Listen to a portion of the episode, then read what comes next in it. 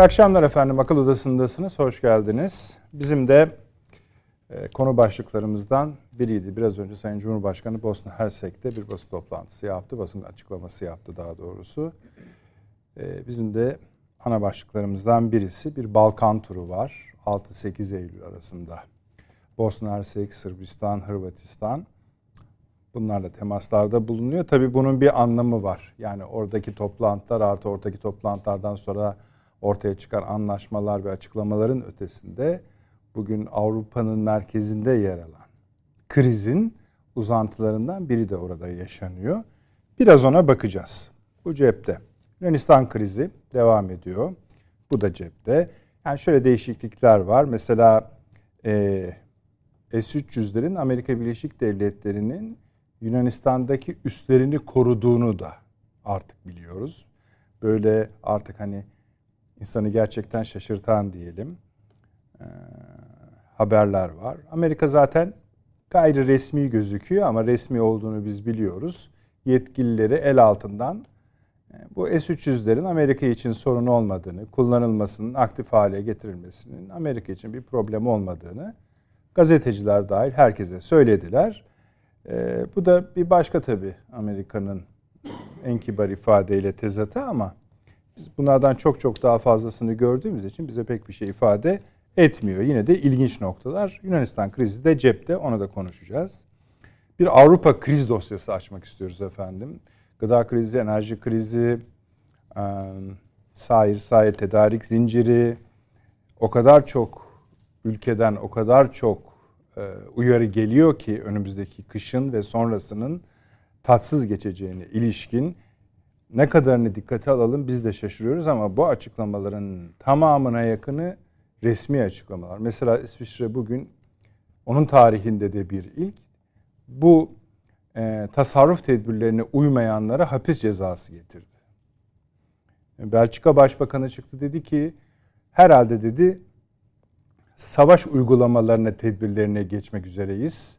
Anlaşılan o dedi. Daha çok açıklama var. Ama şöyle bunları derleyip toplayan araştırmalar da artık yayınlanıyor. Mesela bir tanesi e, önümüzdeki dönemde 198 ülkeden 101'inde e, sivil huzursuzlukların başlayacağını, özellikle Avrupa'yı merkez alacak şekilde Almanya, İtalya, İspanya, İngiltere, Çekya bu ülkelerde şimdiden öncülleri görülmeye başlanan mesela Almanya'da binlerce insan, Çekya'da 50 binin üzerinde insan artık toplanmaya başladı. İngiltere'nin özel tedbirleri var, güvenlik tedbirlerinden bahsediyorum. Bunları böyle arka arkaya çok uzatabiliriz. Ee, bunların hepsi bir yere varacak ama işte tam da bu sırada işte biliyorsunuz ilk önce e, bir tavan fiyat getirildi enerjide, petrole. Bunun üzerine Rusya gazı kesti. Ee, onun üzerine OPEC sanki çok hani üst üste gelmiş derler ya OPEC Plus dedi ki ben günlük 100 bin varil kısıyorum petrol üretimini dedi. Böyle domino taşı gibi krizi besleyen unsurlar da var. Bunların hepsine de bakacağız. Hava yollarında kriz var. Mesela Lufthansa ismini verelim Almanya'nın hava yolları greve gitti ve bu sıralı e, birçok ulaştırma krizini o da tetikleyecek bir sürü problem var. Efendim Ukrayna'yı gö- e, herhalde siz de gözlemliyorsunuzdur. Artık bizim medyadan düşmek üzere. Hani çok çok özel bir şey olmadıkça özellikle günlük gazeteler ancak bir iki resmi açıklamaya e, yer ayırıyorlar. Avrupa'da da durum farklı değil. Avrupa'da artık Ukrayna Savaşı'nın gündem olması ancak şu vesileyle oluyor. Demin saydığımız krizlere etkisi. Eğer etkisi varsa haber yapıyorlar. İşte yine bu savaş yüzünden başımıza bunlar geliyor. Elektrik kısıntısı olacak. İşte e, doğal gaz kesiliyor. Kışın ne yapacağız vesaire vesaire. Enflasyonu tetikliyor. Gıda fiyatları. E, işte en ünlü mesela tuvalet kağıdı fabrikaları kapatılıyor. Bunlar uzun uzun konuşuluyor ama mesela şu anda Ukrayna'da belli bir bölgede ondan da bahsedeceğiz. Gerçek bir dram yaşanıyor. Binlerce ölü var. Rusya ve Ukrayna on binlerce yaralı var. Kimse bunlara yani mesela Kiev'deki gazeteciler bile uzak bir mesafe olmasına rağmen bütün gece ambulans seslerinden bahsediyorlar. İşte bunlara neden olanlar da işte çok çok uzak yerlerde ayaklarını masaya uzatıp acaba seçimlere kadar, kongre seçimlerine kadar bir yenilgi havası doğmadan bu savaşı nasıl uzatabiliriz? Bugün de nitekim Amerika ve İngiltere biz hala desteklemeye devam edeceğiz dedi. Ama işin aslı şu ki mesela Alman istihbaratı dedi ki mesela Putin'in hiçbir kaybı gözükmüyor siyaseten yerinde duracak gibi. Üstelik şuraya not etmiştim efendim 158 milyar avro kazanmış. Bu son dönemde 158 milyar avro. Tabii ki onun ekonomisine de zararı oldu bu savaşın o açık. Ama enerjide mesela yüzde iki küçüleceği, daha doğrusu yüzde iki daha az büyüyeceği söylendi bugün Ruslar tarafından Rusya'nın. Ama işte onun hani yıkılacağı, çökeceği falan gibi bir tablo yok. Ama olan oradaki gencecik e, Rus ve Ukraynalı askerleri oluyor. Onların ailelerine oluyor. Bunların hiçbir önemi yok. İran'a e, Batılılar açısından hiçbir önemi yok. İran'a biraz bakmak istiyoruz. Yeni bir tablo var. O da şu. Rus savaş uçakları satın aldı. 2 filo kadar. Ve bu tabii şu anlama geliyor. Hani bir bölge dengeleri açısından nedir, ne anlama geliyor konuşuruz ama bu yine Rusya'ya uygulanan yaptırımların yaptırımlara karşı en ağır hakaretlerden birisi. Nükleer anlaşmanın da yine topalladığı anlaşılıyor. Bugün Avrupa Birliği'nden gelen açıklamalar burada fazla bir ilerlemenin görülmeyeceğini. Bu yüzden de şu anda İsrail'in sesi yeniden yükselmeye başladı. Bu böyle uzuyor gidiyor efendim menü. Ee, mesela çok büyük bir askeri tatbikat var. 50 bin kişi. Çin, Hindistan, Rusya. Vaktimiz kalırsa değineceğiz. Değinmeye gayret edeceğiz. Ama şimdi iki tane ufak olay var. Onlarla başlayalım. Aslında ne kadar ufak olup olmadığına da siz karar verin lütfen. İngiltere'nin yeni bir başbakanı var. Bütün bu işlerin arkasındaki kafa olarak sık sık bu masada gösterilen Londra değişti. Ya doğrusu değişiyor mu, değişmiyor mu? Göreceğiz. Bir de hatırlayacaksınız iki gün önce Fransa Dışişleri Bakanı buradaydı. Bugün çıktı dedi ki burada söylemediği bir şeyi söyledi. Valla dedi bu Türkiye'de de eğer dedi Yunanistan'a karşı dedi herhangi bir adım atarsa dedi biz Yunanistan'ın yanında dururuz. Bu da değişmez. Yani burada söyleyemediğini orada sö orada söyledi. Keşke burada söyleyebilseydi. O zaman görseydik cesaretini. Biz bunu biraz önce e, programa girmeden evvel konuşuyorduk. E, hocalarımız dediler ki o öyle bir zaman gelsin Yunanistan'ı da bırakırlar dedi. Doğru. Bu iki konuyla şöyle bir e, giriş yapalım. Avni abi hoş geldiniz. Sayın Avni hoş Özgür Yeni Bilgi Gazetesi yazarı. Profesör Doktor Süleyman Seyfi Öğün hocam hoş geldiniz. İstanbul Ticaret Üniversitesi öğretim üyesi şeref verdiniz. Doçent Doktor ve Emekli Tuğgenel Sayın Fahri Eren'e İstanbul İstinye Üniversitesi öğretim üyesi. Hocam paşam hoş hem hocam hem paşam. Hoş geldiniz. Şeref verdiniz. Avni abi oralardan başlayalım ama siz galiba bir şey söyleyeceksiniz önce değil mi? Yani ben e, bir e, yani hep hepimiz için e, tabii. tabii Tuğrul İnançer çok sevdiğimiz bir insan. Türkiye'nin e, bir e, akıl hocası, bir yüzük taşı gibi bir insan. Ne yazık ki bu insanlar azalıyor giderek tabii. Onu kaybettik. Allah rahmet eylesin. Yani aslında biraz zamansız da kaybettik. Yani diyeceksiniz ki yaşı şu bilmem ne falan. Yani basit bir ameliyat. Ameliyat işte bir safra geçeceğiz ameliyatı. Arkasından böyle bir e, ani oldu kaybı. E, tabii hem Türkiye'de çok sevilen bir insan, çok hakim bir insan meselelere. Türkiye'nin tasavvuf hayatına e, çok derinlik katmış bir insan. Muzaffer Efendi'nin özellikle yani bu e, cerrahi cemaatinin e, onun bir takipçisi olarak fevkalade önemli bir sima eserleriyle de ve konuşmalarıyla da etkisiyle de çok ses getirmiş bir insan. E, o bakımdan Allah'tan rahmet diliyorum. Allah rahmet eylesin. E, yani bütün o cemaate e, inançlı bir topluluktu. Onun için yani Allah'tan rahmet diliyorum. Ee, Süleyman Hocam öyle bir tur mu yapalım yoksa sıra, nasıl arzu ediyorsunuz? istiyorsanız yani. Buyur. Estağfurullah. Ee, ben de Türkiye'nin çok önemli bir değerini kaybettiğini düşünüyorum. Çok dolu bir insandı. Yani ilmen, fikren, görgü olarak temsil ettiği makamın e, bütün gereklerini karşılayabilen bir insandı. Yani böyle sonradan oldum bir şey yok bunun arkasında. Çok kuvvetli bir gelenek ve o geleneğin birikiminin aktarımı var. Demin üstadımız da söyledi. Muzaffer Efendi.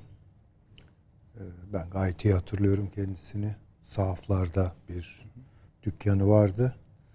Ee, e, Zaten görünüşüyle çok karizmatik bir insandı yani.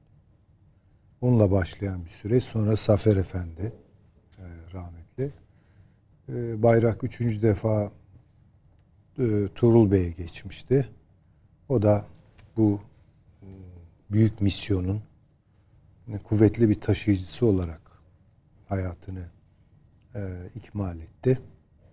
E, yani dediğim gibi artık yani dini hayatın bu en geleneksel ve en renkli e, simaları çekiliyorlar yani inşallah beklenen o ki e, yerini dolduracak olanlar e, gelsin.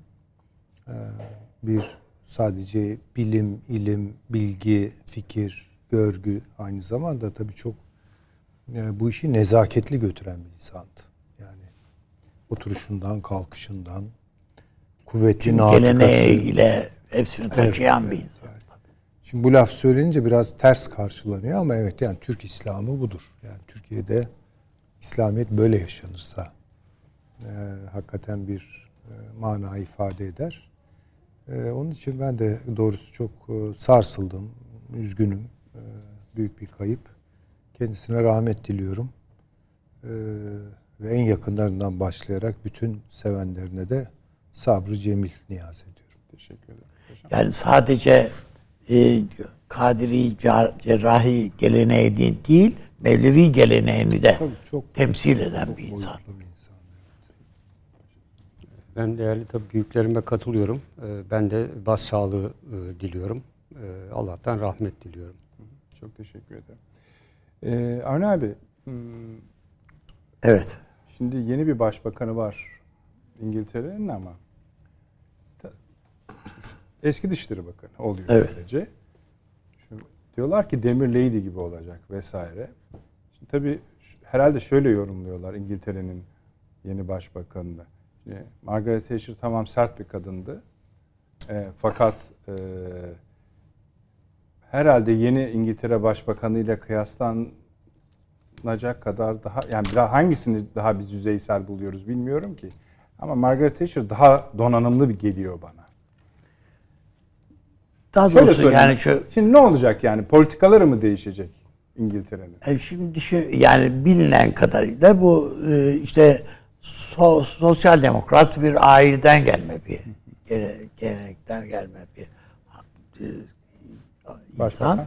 Ama ona rağmen muhafazakar partinin liderliğine geldi.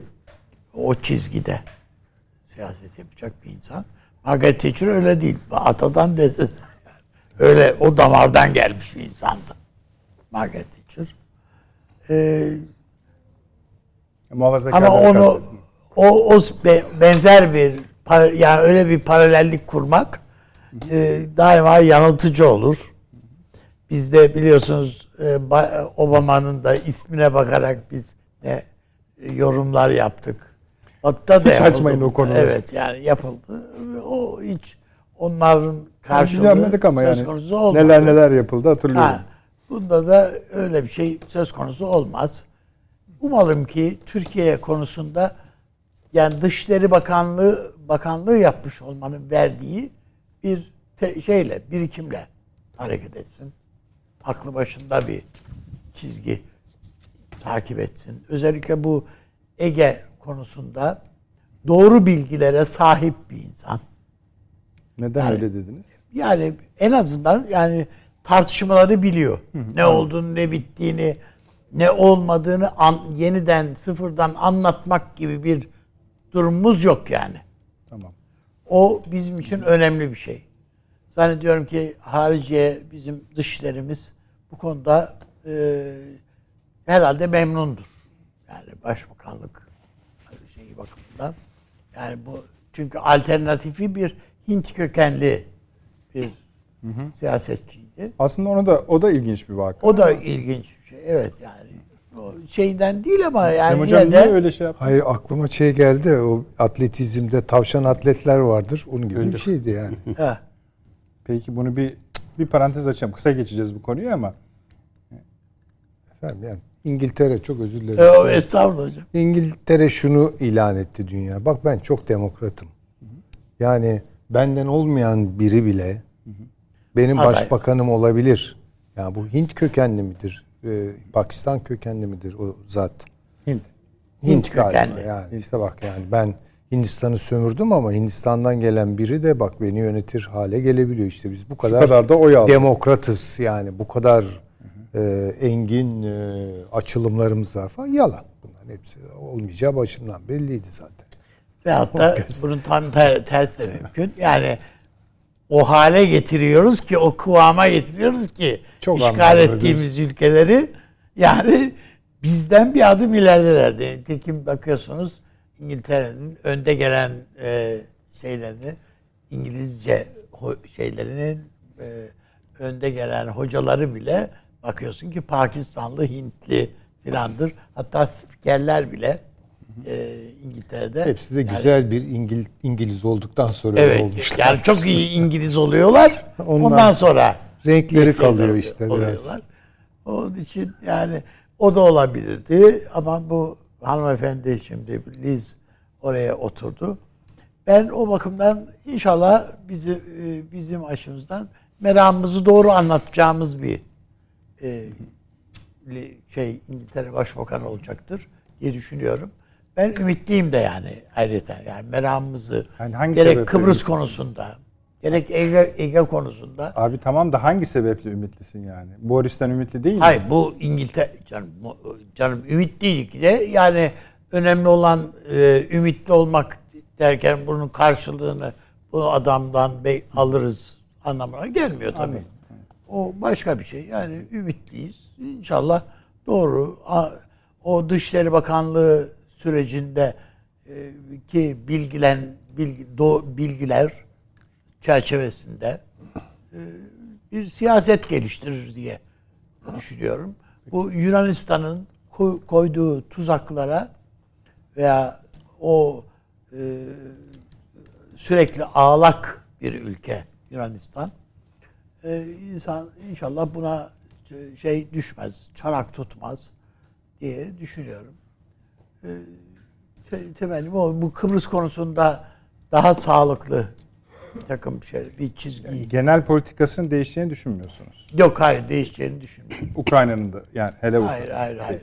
Yani te- Tamam. tamamen özellikle Amerika'yı peşinden sürükleyebilme kabiliyeti olan bir devletin başbakanı şu anda. Yani aslında kibarca şunu söylediniz. Başbakan kim olursa olsun o devam eder. Tabii tabii tabii. Devlet siyaseti İngiltere'de o yani onu belirleyebilme başka bir iş. Peki. Süleyman Hocam. Buyurun. Şimdi e, bu Ukrayna krizi sırasında birçok ülkenin liderinden açıklamalar oldu. Sadece iki lider nükleer silah kullanırız konu açıklaması yaptı. Bunlardan birisi Rus liderleri, liderliği. Putin'in ağzından çıkmadı ama Medvedev'in ağzından çıktı. Hatta yani kıyamet günü tırnak için. Öbürü işte bu hanımefendi. Ben nükleer silah kullanırım. O iradem var, o güce sahibim. İşte tereddüt etmeme getirecek laflar etti. Evet. Belki şey diyeceksiniz hani o seçim döneminin şeyidir. Ama söylenmiş oldu. Çünkü seçim döneminde başbakan değilse de İngiltere'nin Dışişleri Bakanıydı. Şimdi yani bir kere lider olarak Zaten ondan dolayı demirledi şeyleri. Lafları bir lider olarak profiline bakacak olursak çok savruk bir kariyer çıkıyor ortaya. Demin Üstad da söyledi yani solculukla başlayıp sağcılıkla bitirmek. Hayır, olabilir bunlar ama yani en azından tercihi sağcılıksa yani Whig, Tory derler ya İngiltere'de yani işte solcular ve sağcılar. Whig solcu, Tory sağcı. Yani olsa bile yani şunu izah etmek zorunda. Yani bunu İsmet Özel güzel anlatır. Yani e, ben beni ne komünist yaptıysa aynı prensipler Müslüman yaptı. Şimdi bunu anlayabilirsiniz. Çünkü burada bir Evet. prensip var. Evet. Bir prensibin sürdürülmesine dönük olarak mevzi değiştirmeler mümkün. Zaten o zaman savrulma olmaktan çıkartıyor bu ilke meselesi. Ama bu hanımefendi de bu Tras, e, Bayan Tras da bunu göremiyoruz. Yani niye göremiyoruz? Şunun için göremiyoruz. Yani sosyal demokrat bir ailenin çocuğu olarak doğacaksınız. Sol mücadelelere girecek. Yani öyle. işçi sınıfı vesaire yani ve bunları yaptığı sırada yani bugün özendiği işte Thatcherizm İngiltere'de hakimdi. Ondan sonra da Çok özür dilerim. Şu an ekranlarda izleyicilerimizin de gördüğü bu ilk konuşması yani 10 numaranın önünde 3 tane şey söyledi Süleyman Hocam. Üç şeye öncelik vereceğim. Vergilerin azaltılması reform. İkincisi işte Ukrayna Savaşı'nın neden olduğu enerji krizi meselesi. Üçüncüsü de sağlık. Buyurunuz. Estağfurullah. Yani daha evvel de söylemişti zaten bunları. Bu açıdan bir tutarsızlık yok. Ee, ama ondan sonra tabii e, çalışanların belini kıran bir teçhirizme aşık olacak derecede savrulmak başka bir şeydir. Yani bu Vik olmaktan Tory olmaya geçişi makul gösterecek bir takım ölçülerin çok dışındadır. Bir kere bunu görün. Bu niye söylüyorum? Yani bu hanımefendiye güvenebilir miyiz? Mesele bu. Brexit konusunda esip gürlüyordu yani Avrupa'dan çıkamaz İngiltere biz Avrupa'nın parçasıyız falan dedi dedi dedi. Ona ay dedi ben sonra yanılmışım ya çok iyi oldu e, çıktığımız falan. Bu nasıl bir şey yani? E, iyi bir tahsil gördüğü anlaşılıyor. Yani ben baktım bitirdiği okullara falan ama e, coğrafya bilmiyor. Yani şimdi Yani İngiltere Başbakanı coğrafya bilmemesi garip oldu. yani işte, işte diyorum ya yani mesela Ege'yi iyi biliyor dedi üstadım ama inşallah yerini doğru biliyordur. Yani, Yani, bilgilenmiştir. Fasil- Dışişleri Bakanı iken ha, inşallah. o şekilde evet. Ya ben Tabii, benimki temenni. Temel. Ama ya bunlar gerçekten o kadar da önemli değil. Çünkü e, demin işaret etti üstad ben aynen katılıyorum. E, İngiltere'nin bir devlet İngiltere'nin ali menfaatleri vardır. Bitti. Evet. Burada Boris Johnson gelmiş. Ee, Elizabeth e, Truss gitmiş. Öteki gelmiş. Bu Tory'ler gelmiş. Whig'ler gitmiş. Liberaller hiç fark etmez. Önemli olan o doktrindi ki ve bu masa ilk defa onu herhalde Türkiye'de e, vurgulayan masaydı Tabii, değil tabii. mi? Yani bu Öyle öyle. küresel Britanya bu şimdi. Bir dakika ya. Bu avam kamerasında edilmiyor bu laf. Ukrayna kamerasına çok önce böyle bir şeyin İngiltere briefing yani briefing bile de dikte edilerek gösteriliyor. Bitti. Artık oradaki bütün milletvekilleri saatlerini ona göre ayarlayacak demektir. Yaşatmazlar zaten. Yani o devlet doktrininin dışına çıkanın başına saksı düşer, e, bahçesini sularken elektriğe kapılır falan yani bir sürü bir şeyler olur zaten yani. Bunu iyi bilirler. Bunu ayarlayan büyük ölçüde Lordlar Kamerası aklıdır. Hiç bakın onlar ortada göremezsiniz yani. Onlardır. Ve İngiltere'de hala o as- asil sınıf yani Lordlar Kamerası İngiltere'nin iplerini elinde tutar. Ve bunlar sonuçta iş gören takımıdır. Yani bu hanımefendi de öyle bir. Şimdi tabii şuna bakmak lazım. Türk Rus şey Türk e, Türkiye Cumhuriyeti İngiltere e, ilişkileri nasıl olacak gibi bir soruyu da sormuştunuz galiba. Ona ben çok e, İki tane şeyi merak ediyoruz. Ukrayna siyaseti değişir mi? hayır asla. İki, Türkiye'nin dertleri var.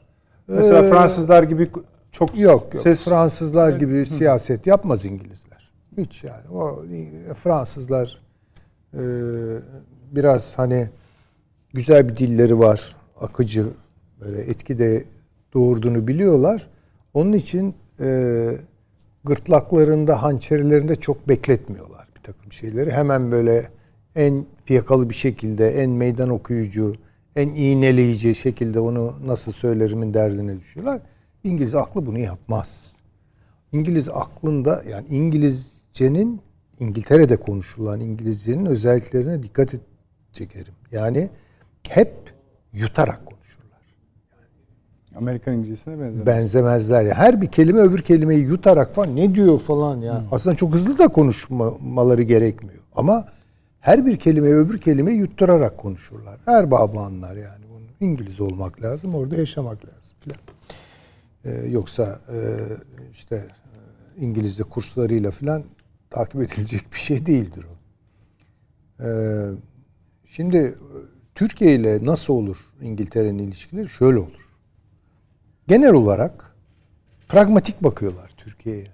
Yani Amerika gibi, Amerika'daki o şahinler gibi filan Türkiye'yi lanetlemiş, kongrede esen hava falan. Bunlar yoktur yani.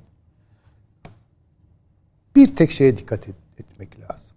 Türkiye ile Rusya'nın ilişkileri yakınlaştığı nispette uğrayacağımız bir takım yol kazalarının arkasında hani olası ne diyorduk ona biz?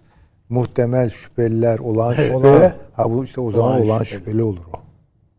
Ya bu, bu konuda Türkiye'yi bence sürekli olarak iğneleyecekler, haber gönderecekler. Yeter ki onların e, siyasetlerine Rusya'yı böyle adeta yani gözü kapalı e, gözünü karartmış şekilde düşmanlaştıran bir İngiliz siyasetini ne karşı Türkiye böyle bir takoz koymak veya onu hissettirecek bir şey olursa Türkiye'ye abanırlar. Yani Türkiye oynarlar. Yani abanmak öyle abanmazlar da oynarlar yani. Çok sonra anlarız neyin ne oldu. Bir de öyledir yani. Yani Fransız anlarsın işte burada konuşuyor. Ben gidiyor orada bilmem saçma sapan laflar ediyor. Amerikan siyasetçileri öyle falan. Bunlar öyle değildir. Gülümseyer hatta size. Zannedersiniz ki çok seviyor sizi filan. O ara yapacağını yapar.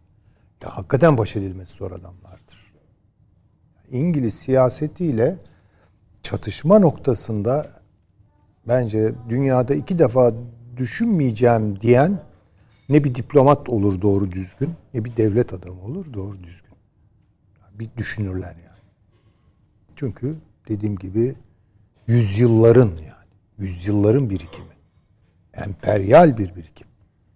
Amerika öyle o dünya hakimiyetini sağladım falan yok. İngiliz'in sağlamasına benzemez o iş yani.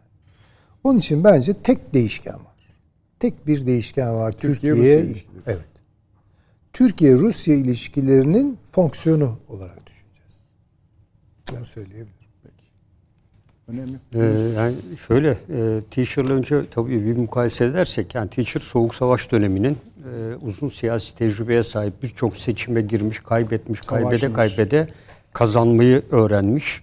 E, en uzun süreli İngiltere'de ilk kez kadın başbakanlık yapan bir kişi ve biliyorsunuz bir de e, Falkland Savaşı 8 bin kilometre ötede Arjantin'de bu savaşı talimatını veren e, bir kişi olarak ele e, değerlendirmek gerekiyor. Diğer bir konuda tabii Kraliçenin özel evet ilgisine mazhar olmuş bir başbakan. evet Evet tabii. Ee, ve soğuk savaş döneminde olduğu için aslında Batı blokunun bir e, Batı bloku ve diğer tarafta Rusya e, Sovyetler Birliği'nin önderliğinde olan e, Doğu bloku var. Yani dünya iki kutuplu bir dünyada en azından tehditleri nerede olduğu e, daha belirgin olduğu bir dünya konumunda görev yaptı. E, müthiş bir Friedmancı. E, tabii sendikaları e, biraz yok etti. Ne var ne yoksa özelleştirmeye çalıştı. E, bu farkları var e, önemli olarak. Bunun dışında tabii e, özellikle e, uzlaşma, siyasette uzlaşma olmaz diye bir terim ortaya atmıştır. E, siyasette uzlaşma olmaz dediği için de kendisine Demir lakabını ya bundan ya da özellikle 1976'da Rusya'ya karşı özellikle Sovyetler Birliği'ne karşı olan söylemleri nedeniyle Rus medyası tarafından e, bu ismin takıldığı da söyleniyor ama e, sonuçta e, dediğim gibi şu anki e, yeni başbakanla e, Teacher dönemini e, karşılaştırmak e, pek e, uygun olmaz. Peki, bu- size... Evet. Yeni başbakan e, çok e, Teacher gibi derin bir siyasi hayatı yok. Yani e, burada seçimle değil Muhafazakar Parti'nin kendi içerisinde yapmış olduğu bir seçimle. Onların yöntemi Şey, öyle yani. ama Seyircilerimize söyleyelim. İngiltere'de bu şey tartışmalı bir konu değil. Evet. Yani sık sık oluyor bu. Evet. Yani onunla seçimle e, iş başına gelmiş. Bence medyada yer alan yanlış hatırlamıyorsam tabii biliyorsun İngiltere'nin e, göçmenleri Ruanda'ya gönderme gibi bir şey hedefi vardı. E, bu yeni başbakan da böyle bir ifadede e, bulundu Ama Türkiye biliyorsunuz. diyor galiba. Türkiye evet. Yok Türkiye gö- Türkiye'de Ruanda'ya da Türkiye'de gönderelim gibi. Hani coğrafya e, bilmiyor deniyor. Yani oradan kaynaklı. Türkiye Afrika'da zannetmiş olabilir diye e, ben açıkçası değerlendirdim. İngiltere Başbakanı hakkında konuşuyorsunuz. Evet Çok- yani e, bunun bunun dışında tabii e, zaten iç siyasete e, ağırlıklı olarak üç hedef verdiğiniz yani sağlık, enerji e, ve vergiler. E, şu anda İngiltere'nin e, içinde bulunduğu sağlık koşulları pandemiyle birlikte Evet evet. patladı. o- Onu hala söylüyorlar. Bu doğru. Altyapılar tam anlamıyla bir rezalet durumda. Ee, benim tabii oğlum da İngiltere'de yaşadığı için çok net bir şekilde günlük hayattan bilgiler de alabiliyoruz. Ee, MR için vesaire için e, grevler var. aylar sonrasına verildiği, e, grevlerin olduğu e, bir e, süreçle e, karşı karşıya ciddi bir iç politikada e, kendisi e, sıkıntılar yaşayacağını ben düşünüyorum. E, çünkü e, Johnson'dan devam eden sorunlar giderek artıyor. Ee, diğer bir konuda tabii İngiltere'nin e, Brexit'ten ayrılmasından sonra işte İrlanda ve diğerleri olan sorunları var. Yani burada e, bu sorunlar e, süreçte şu anda dolmuş gibi değil, tamamen hareketleniyor gibi gözüküyor. Yani biz e, Amerika işte bölünüyor mu bölünmüyor mu diye konuşurken e. İngiltere e, bu şekliyle ilk bölünmesini yaşayabilir mi bu süreçte? E, ona e, bir bakmak lazım. Yani İngiltere'nin kurumsal yapısı, Şöyle devlet yapısı, diğer efendim. İngiltere kraliçesi e, şeyi başbakanlık mazbatası diyelim. biz. Evet. İskoçya'da Evet. ilk defa oluyor bu da. Evet. Yani İngiltere'nin de işte kendi içinde e, bu tür e, e, özellikle Brexit açılınca e, İrlanda meselesi tekrar e, gündeme daha farklı bir şekilde gelebilir diye düşünüyorum. E, burada tabii e, Ukrayna'ya destek vesaire gibi İngiltere'de biliyorsunuz hem küresel bir, e, Britanya ideolojisini e, fa- e, konseptini açıkladı. Arkasından da güvenlik stratejisini açıklamıştı Johnson. E, bu stratejide de nükleer silah sayısını, başlık sayısını arttırmak, birinci öncelikli tehdidin Rusya olduğunu e, belirtmişlerdi. Zaten aynı partinin e, devamı olduğu için de güvenlik stratejisinde ve aynı zamanda e, şu anki İngiltere'nin dış politikasında yani Amerika ile birlikte ortak hareket etmede bir değişiklik olacağını düşünmüyorum. E, burada Ukrayna konusunda Johnson'dan e, biraz daha sert e, tedbirler alabilir, daha sofistike silah sistemleri gönderebilir diye düşünüyorum. E, çünkü şu anda Avrupa Birliği e, Rusya'nın e, kuzey akımı 2'yi kesmesiyle de çok ciddi Paşam, bir şimdi sorun. Herkes şunu yazıyor Evet. şey Batı basınında. Ee, hiçbir şey vermiyorlar Harun abi. Damlıyor ancak diyorlar. Evet. Damlıyor. Ne Amerika ne yani bu gazetelerde yazılanlara yazılanlara hiç bakmayın. Hele bazı para yardım özür dilerim Sayın Hocam. Estağfurullah çok özür dilerim. Yani ben Paşam de bakıyorum da paşam çok özür dilerim. Evet, iki dakika. Yani tamamen İngiliz ve Amerikan basınını takiben fikir yürütüyor bizim gazeteciler. Maalesef. Ya ben şunu e, dehşet içine. Yani öyle bir anlattılar bu her son saldırısı. Büyük Atak taarruz, karşı saldırı. karşı saldırı, da perişan edecekler. söylüyor. Hani bugün Ne bir, oldu? yani bir, Yarım birinci saat hafta oluyor. Evet doğru. Yedi Hiç. Yok canım böyle bir şey yok. Yok yok. Ve iki gün önce yani eğer onu doğru kabul ederseniz çünkü tek taraflı açıklama başka hiç kimse konuşmadığı için Rusların dediğine bakmak zorunda kalıyorsunuz. Be- be- Beş gün şey diyor Yok yedi günlük efendim. atak dedi. Dördüncü günün akşamında o atak bitti biz ezdik ve devam ediyoruz diyor. Yani. İki gün bile sürmedi. Tabii. Ve kayıp verdiler. Tabii, tabii. Ağır Çok- kayıp verdiler. Öyle çok da ufak yerler bir de yani ele geçirdiği söylediği yerler öyle çok kapsamlı korunaklı İki olan tane yerler değil. köy. Evet. Şeyden Odessa'ya doğru adam hala yürüyor. evet. Neyse buyurunuz paşam. Evet, Ben e, dediğim gibi hem dış politikada e, hem de e, güvenlik stratejisinde buna bağlamlı olarak e, herhangi bir şeyin değişmeyeceğini ve e, Rus Rusya'ya özellikle Ukrayna daha çok çünkü Johnson biliyorsunuz iki kere sanırım bizzat Zelenski ile ziyaret ederek destek vermeye gitmişti. Bence ilk ziyaretini de Ukrayna'ya yapabilir kendisi de. E, çünkü Ukrayna konusunu e, Avrupa açısından Bunlar şimdi bu savaş Evet. böyle biterse yani gidiş onu gösterir. Bu kadar arkasında durmayı ne yapacaklar? İşte e, Yani ben Kasım'dan e, sonra ne yapacaklar? son hamlelerini yaptıklarını düşünüyorum. Yani eğer bu kışı Avrupa bu şekilde geçirirse önümüzdeki baharda bu konsolide edilmiş olan yapıda ciddi ayrışmalar başlayacaktır. Bugün Rusya'ya karşı her Hepsi yerde sızlanıyor. cephe alan, bundan en çok yanacak olan da Letonya, Litvanya gibi ufak tefek ülkeler hep ses çıkarttırıyor Avrupa. E, bu ülkelerin başına e, bir şeyler gelecektir diye düşünüyorum. Çünkü Kaliningrad'a bu en son denediği Ya ayrı konu geleceğiz. Evet. Size katkı olsun diye söylüyorum. Bu Forbes çok ünlü bir yayın De- de- der- dergi biliyorsunuz. Ee, Ba- Gazprom'un açıklamasından sonra diyor.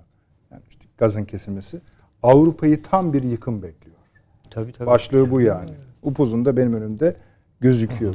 Ben çünkü e, bu süreçte eğer müdahale olmazsa Ukrayna herhangi bir şekilde durduramaz ve bırakın ileri geri almayı durduramazsa tam anlamıyla Avrupa Birliği ülkelerini ve NATO ülkelerini konsolide etmek Ukrayna Rusya karşısında e, bir araya toplamakta gittikçe güçlenecekler ve bu da yaptırımların yavaş yavaş kırılmasına e, yol açacaktır. Yani bugün e, bakın Macaristan'la Çin arasında çok ciddi anlaşmalar. Çin şu anda elektrikli araba dünyanın en önemli markalarından biri. Bunun için yatırım yapma kararını aldığı ülke Macaristan. Macaristan'da dört farklı yatırım yaptı ve binden fazla insanı iş, e, aldı. Ve Macaristan Avrupa Birliği'nden bu tür desteklerde azalma varken Çin'den inanılmaz bir para akışı var. Avrupa Birliği'nin yapma etme demesine rağmen Çin Macaristan'a giderek yerleşiyor şu anda.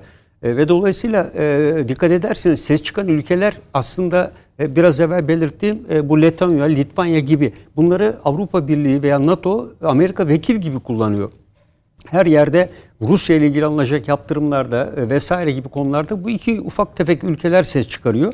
Onun dışında diğer büyük ülkelerden herhangi bir ses yok. E, bu yüzden de ben e, ilk etapta e, bunun e, Ukrayna'ya giderek e, destek konusunu arttıracağını e, ve belki de e, bir savaş riskinde göz alarak çünkü gerekirse savaşarız, nükleer silah kullanırız diyerek e, mevcut olan durum kapsamında Rus güçlerini durdurulamayacağı net bir şekilde aşikar. Bunu hep de söyledik. Yani evet Dnieper Nehri'nin doğusu batısı diye e, ikili kesin bir sınır hattına ulaşana kadar bu savaş devam edecek. Yani öyle şu anki Donetsk, Lugansk, Kırım'la bu iş bitmeyecek. Çünkü Rusya siz de belirttiniz uçak satıyor İran'a. E, çünkü İran'dan da kendisini insan savar aracı alıyor. Konuşacağız. Yani Evet evet yani e, de o, o garip bir şey. Yani tam da nükleer tartışmaların son bölümünde yaptı bunu ve böylece bütün yaptırımlara karşı e, tavrını Yani, e, göstermiş oldu. Garip yani. ağırlığını e, bence biraz daha Amerika'nın yapamadığı gibi İngiltere üzerinde etkilemeye çalışacaktır. Yani Hi- Hindistan üzerinde. E, özellikle e, Hindistan e, yeni manevralara başladı. Çünkü bir bakıyoruz e, Çin'le flört ediyor. Bir bakıyoruz e, Batı ile Amerika ile tatbikat yapıyor. Bir bakıyoruz söylediğiniz Vostok tatbikatında e, yer alıyor. Yani Hindistan e, tekrar herhalde bağlantısızlar rolüne mi soyunuyor? işte. En büyük evet parça yani o. Yani bakın hani bir yandan bu evet. savaşın bir yere varmayacağına ilişkin dünyada bir kanaat var. Bir yandan da bizatihi Amerika'nın diğer yayınlarına kıyasla daha saygın kabul etmişti Foreign Policy Evet, falan evet. gibi. Ya diyorlar bu hiçbir şey değil. Şey sistemi çöktü. Bunun arkasından böyle hani 2-3 ülke birbiriyle savaşmış. Yok Ukrayna bir yere savaş.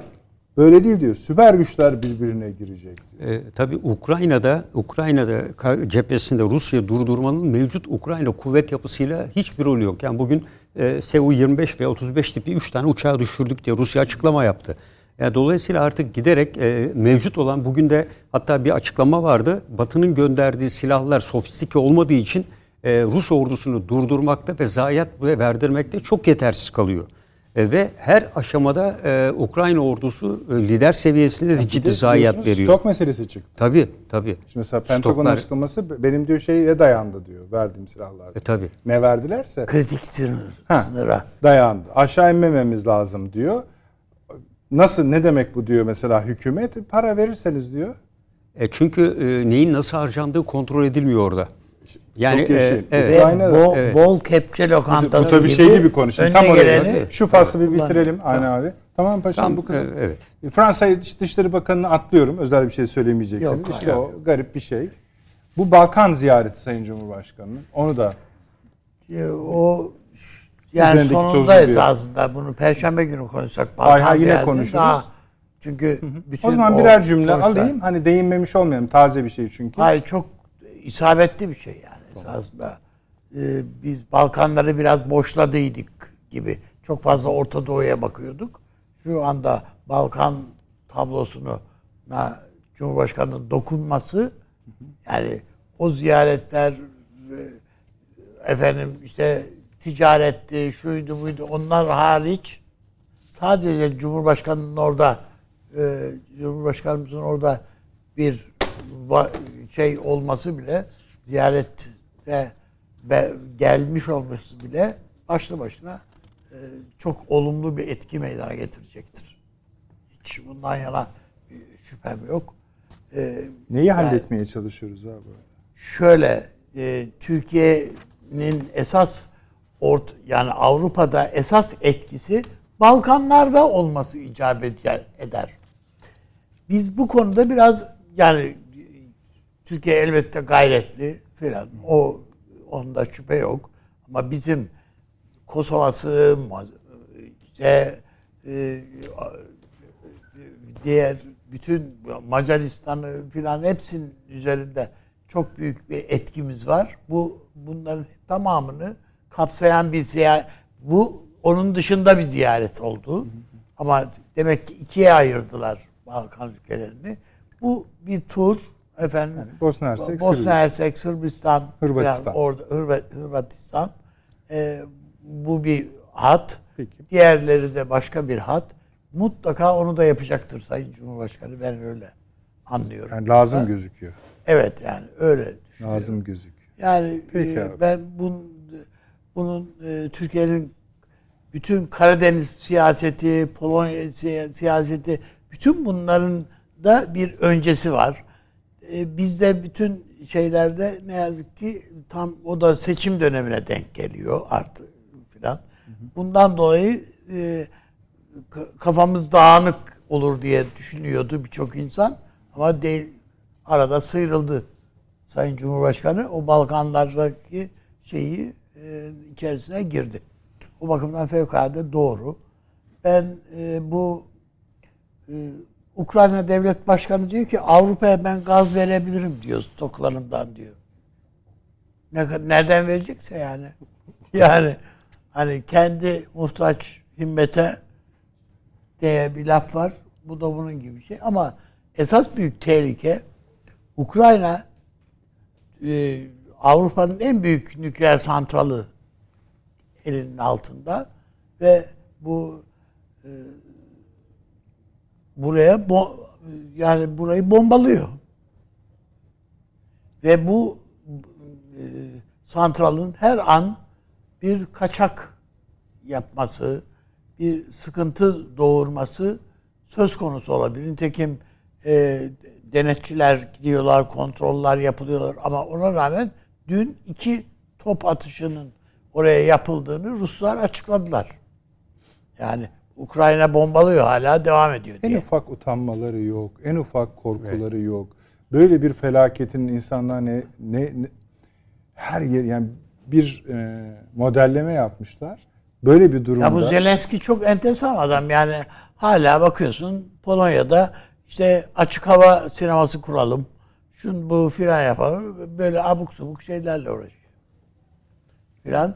Ee, 10 10 milyonu geçti artık.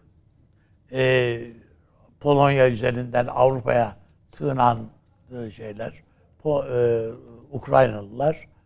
Ee, işte kadınları da askere alalım diye bir şeyleri var. yasa çıkardılar. Ee, öyle bir yasa çıkardı. Yani yurt Yani- dışına çıkışlarını yasakladılar. Ya, evet, genç hanımların yurt dışına çıkışlarını yasakladı.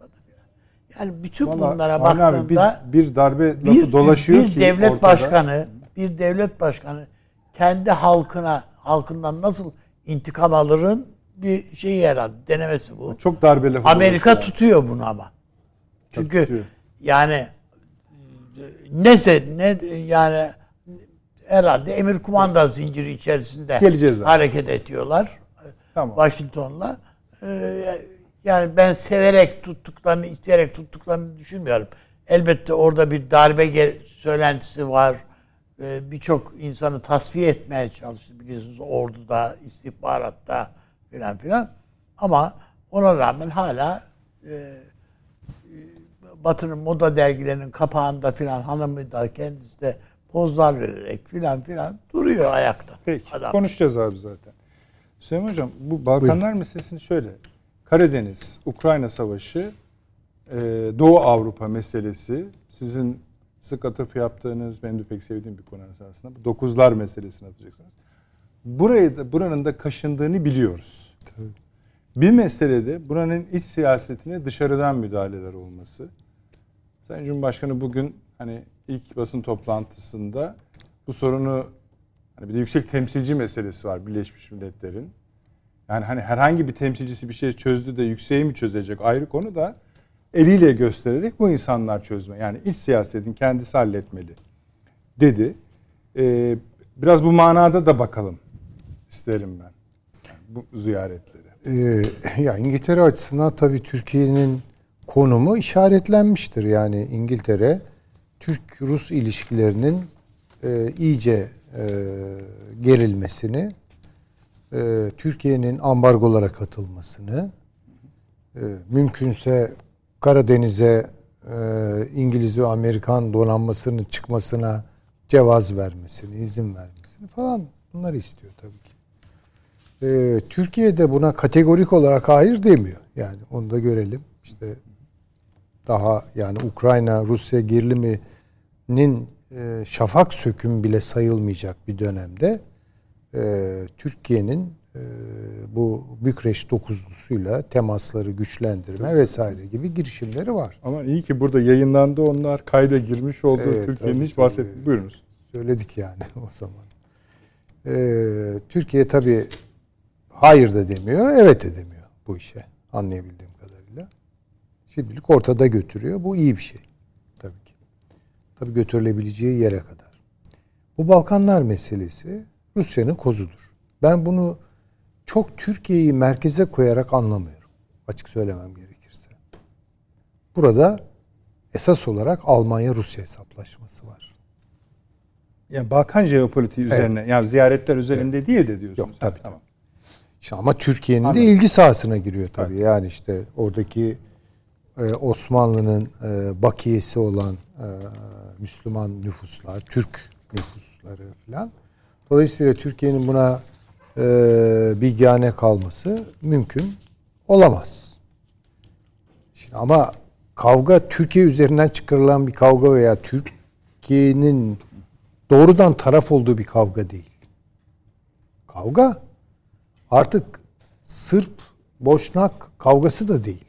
Buna dahil olan e, e, Hırvat kavgası da değil. Veya Arnavut Sırp kavgası falan da değil. Bunlar bence tutuşturucular. Peki kibrit kimin elinde? Yani ona baktığınız zaman Ya da yangın Balkan- yani ateş kimi yakacak? Tabii. Balkanlarda çok açık bir Rusya e, nüfuzu ile Alman nüfuzu çarpışıyor. Dolayısıyla Balkanların geleceğine dönük olarak tahminde bulunabilmek adına Almanya-Rusya ilişkilerine bakmak en doğrusudur. Ve Türkiye'nin orada alacağı e, stratejik kararlar, taktik tercihler vesaire bunun üzerine oturabilir. Yani şimdi herkes de şöyle bekliyor. Yani Sayın Erdoğan oraya gidecek, Sırpları oturtacak, e, Boşnakları oturtacak, Arnavutları e, hadi barışın falan deyip böyle bir şey yok yani. Görüşecek bunların hepsiyle. Yani çünkü burada da Türkiye'nin Balkan siyasetinin pozitif olduğunu düşünüyorum ben. Ben de öyle düşünüyorum. Yani doğrudan doğruya Yani bütün taraflar ha yani işte Sırplarla da konuşuruz. Tabii tabii, onlar. Yani Sırbistan'la da özel olarak konuşuruz. Sırp ayrılıkçılarla da konuşuruz. Hırvatlarla da konuşuruz vesaire. Yani Türkiye orada bir soft power. Çünkü niye onu yapıyor? Çünkü biliyor ki mesele Almanya-Rusya meselesi.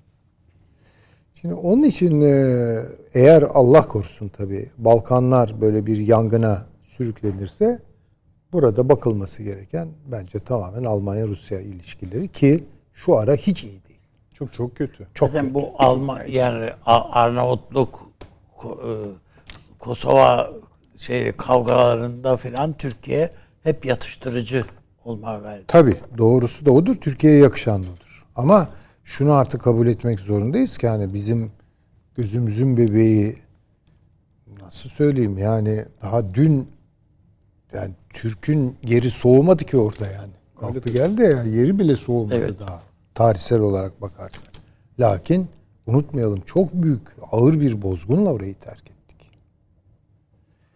Ee, ve artık orada yani Türkiye'nin e, etkin bir güç yani çok çok etkin bir güç olarak Osmanlı'da olduğu gibi rol alması falan biraz şimdi o fazla bir beklenti doğurur.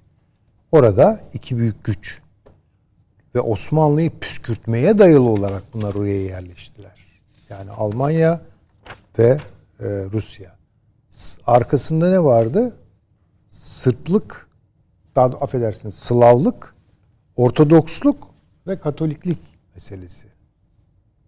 Şimdi yani burada baktığınız zaman mesela Hırvatistan, Almanya yürü falan demedikten sonra Hırvatistan'ın harekete falan geçmesi E, mümkün e, değildir. Zaten Bosna iç savaşında da Hırvatistan Tabii tabii. Almanya adına savaştı. Ve işin ilginç tarafı şu an Almanya aynı zamanda bu Müslüman faktörü de göz önünde e, de bulundurarak daha evvelki hatayı işlemiyor.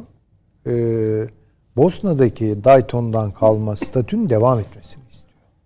Yani bir anlamda e, Boşnakların da destekçisi durumunda. Holbrook muydu? Richard Holbrook. Değil tabii, tabii. Mimarı oydu. Mimarı oydu. Yani işte demokratik özellikler böyle yapıyor işte.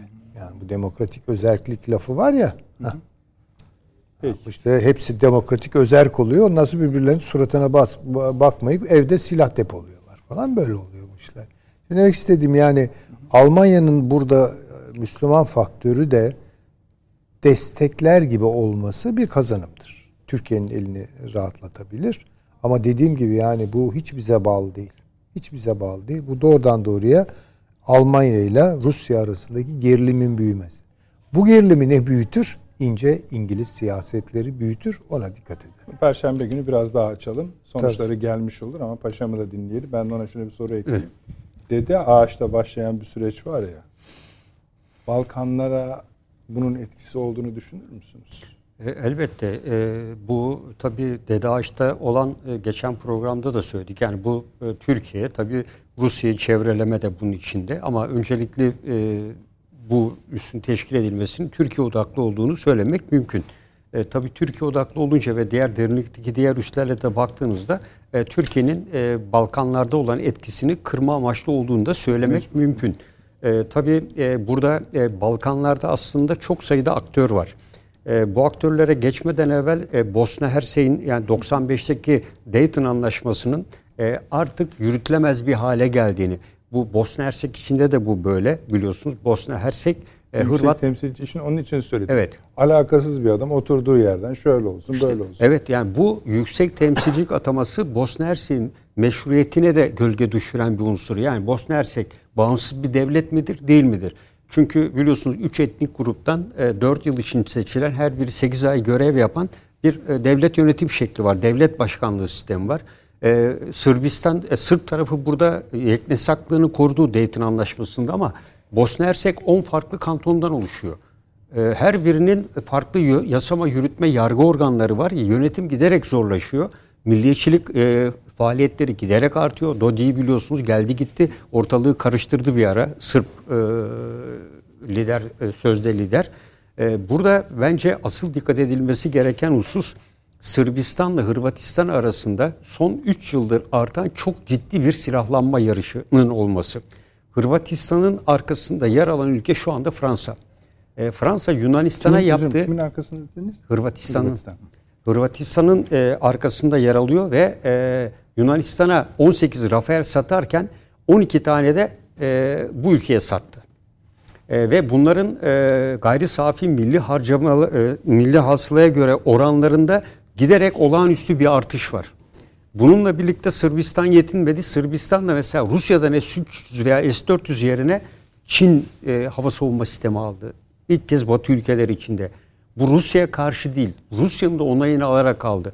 Ve e, Çin biraz evvel dedim nasıl Macaristan'a yerleşmişse şu anda Sırbistan'da da olağanüstü yatırımları var ve şu anda bitmek üzere olan e, o şekilde ifade ediyor. Sırbistan e, ile Slovenya arasında devam eden ve oradan da Macaristan'a uzanan bir demiryolu hattı var. Yani Macaristan'a niye yatırım yaptığını buradan bağlantılabiliyoruz. Sırbistan'ın en önemli özelliği orta kuşaktan Türkiye'den gelen e, tek yol, tek kuşağın en önemli bitiş noktasıdır. Sırbistan üzerinden Orta Avrupa'ya ki Çin bir takım politika değişikliğine gitti. Özellikle kuzey yolu kapandığı için savaş nedeniyle şu anda Macaristan'la e, Sırbistan arasındaki demir yolu, hızlı demir yolu ve lojistik hattın yapımına öncelik verdi. O yüzden de Sırbistan'la Çin ilişkilerinde Rusya'nın da dahli dahilinde çok önemli bir son bir yılda önemli bir artış var. E, ve e, iki önemli konu var. Örneğin Çin Kosova'nın bağımsızlığını tanımıyor. Aynı şekilde Sırbistan da Tayvan'a karşı Çin'i destekliyor. Bu ikisinin ortak olan noktaları e, Güvenlik Konseyi'nde de kendisini belli ediyor. Güvenlik Konseyi'nde biliyorsunuz Kosova hükümetinin e, plaka konusunda bir aylık bir süre hı hı. talep edilmişti. Bu sürede e, yaptığı açıklamayla tamamen Sırbistan'ı destekler bir pozisyona girdi. Dolayısıyla Balkanlarda diğer Avrupa ülkeleri Almanya ve Fransa'da olabilir ama Sırbistan'ın arkasında iki ülke olduğunu söyleyebiliriz. Bunlar Rusya ve Çin. Rusya Sırbistan'a Çin'in girmesini kendi gücü şu anda yetmediği için Ukrayna üzerine odaklanmak ve diğer bölgelere odaklanmak e, zorunda da kaldığı için aslında bir nevi e, bu bölgeyi bırakmak zorunda kalmıştır. E, bu da tabii Çin-Rusya ilişkilerindeki sürece de bakmak gerekiyor ama yapılan yatırımlar liste olarak baktığımızda son bir, bir buçuk yılda olağanüstü bir artış var.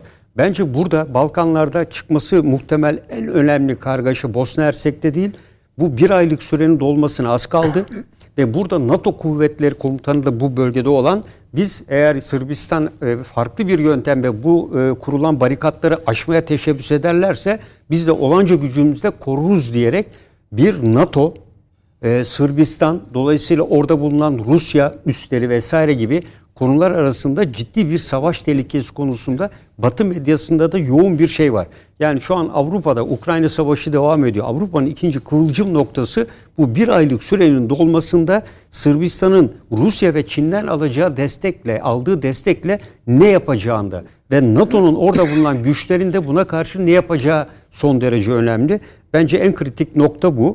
E, bir de e, son olarak şunu söyleyeyim. E, biliyorsunuz burada konuşurken de akıl odasında Amerika'nın yeni vekil gücü diye Polonya'dan bahsetmiştik. Evet. Polonya 3 gün evvel, 4 gün evvel bir açıklama yaptı. Almanya'dan savaş tazminatı istedi. Yani bu yani çok... Rakam il... biraz... Yani rakamın ne olduğu önemli değil.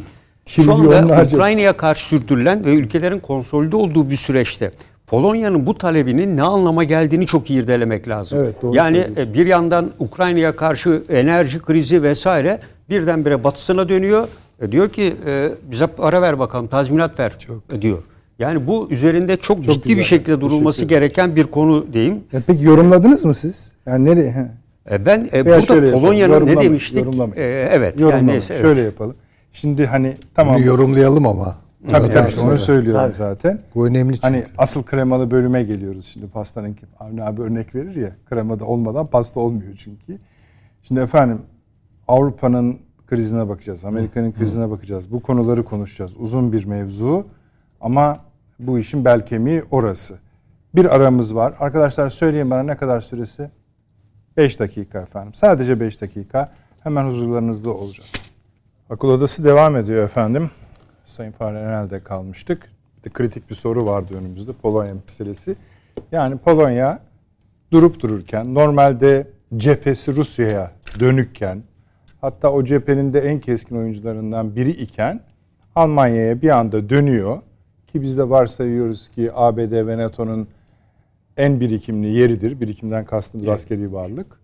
Diyor ki bana bir trilyon küsür dolar tazminat vereceksin. Sebep 2. Dünya Savaşı'ndan alacağım var.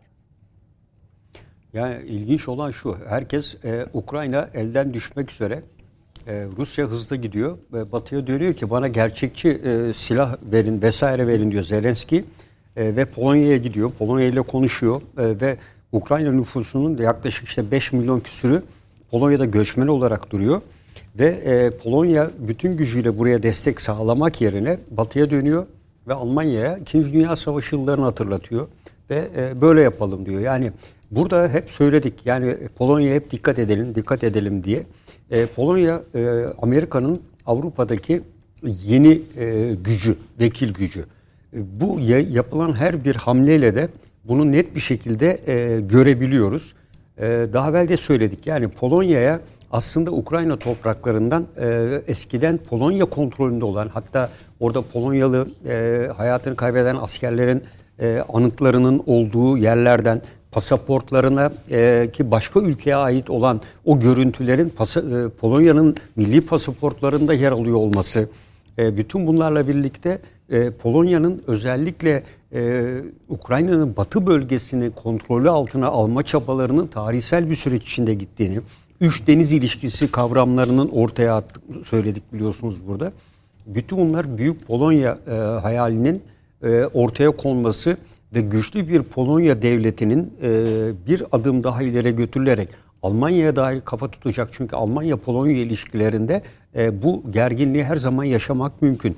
Yani özellikle Blitzkrieg ile birlikte e, Polonya'nın tamamen e, çok büyük kayıplara uğradığı, binlerce insanın öldürüldüğü vesaire gibi e, Avrupa'nın enerji krizi içinde olduğu bir süreçte hadi bu paraya desek ya ben enerjide tam cephedeyim sıkıştım bana bir parasal destek verin demiyor.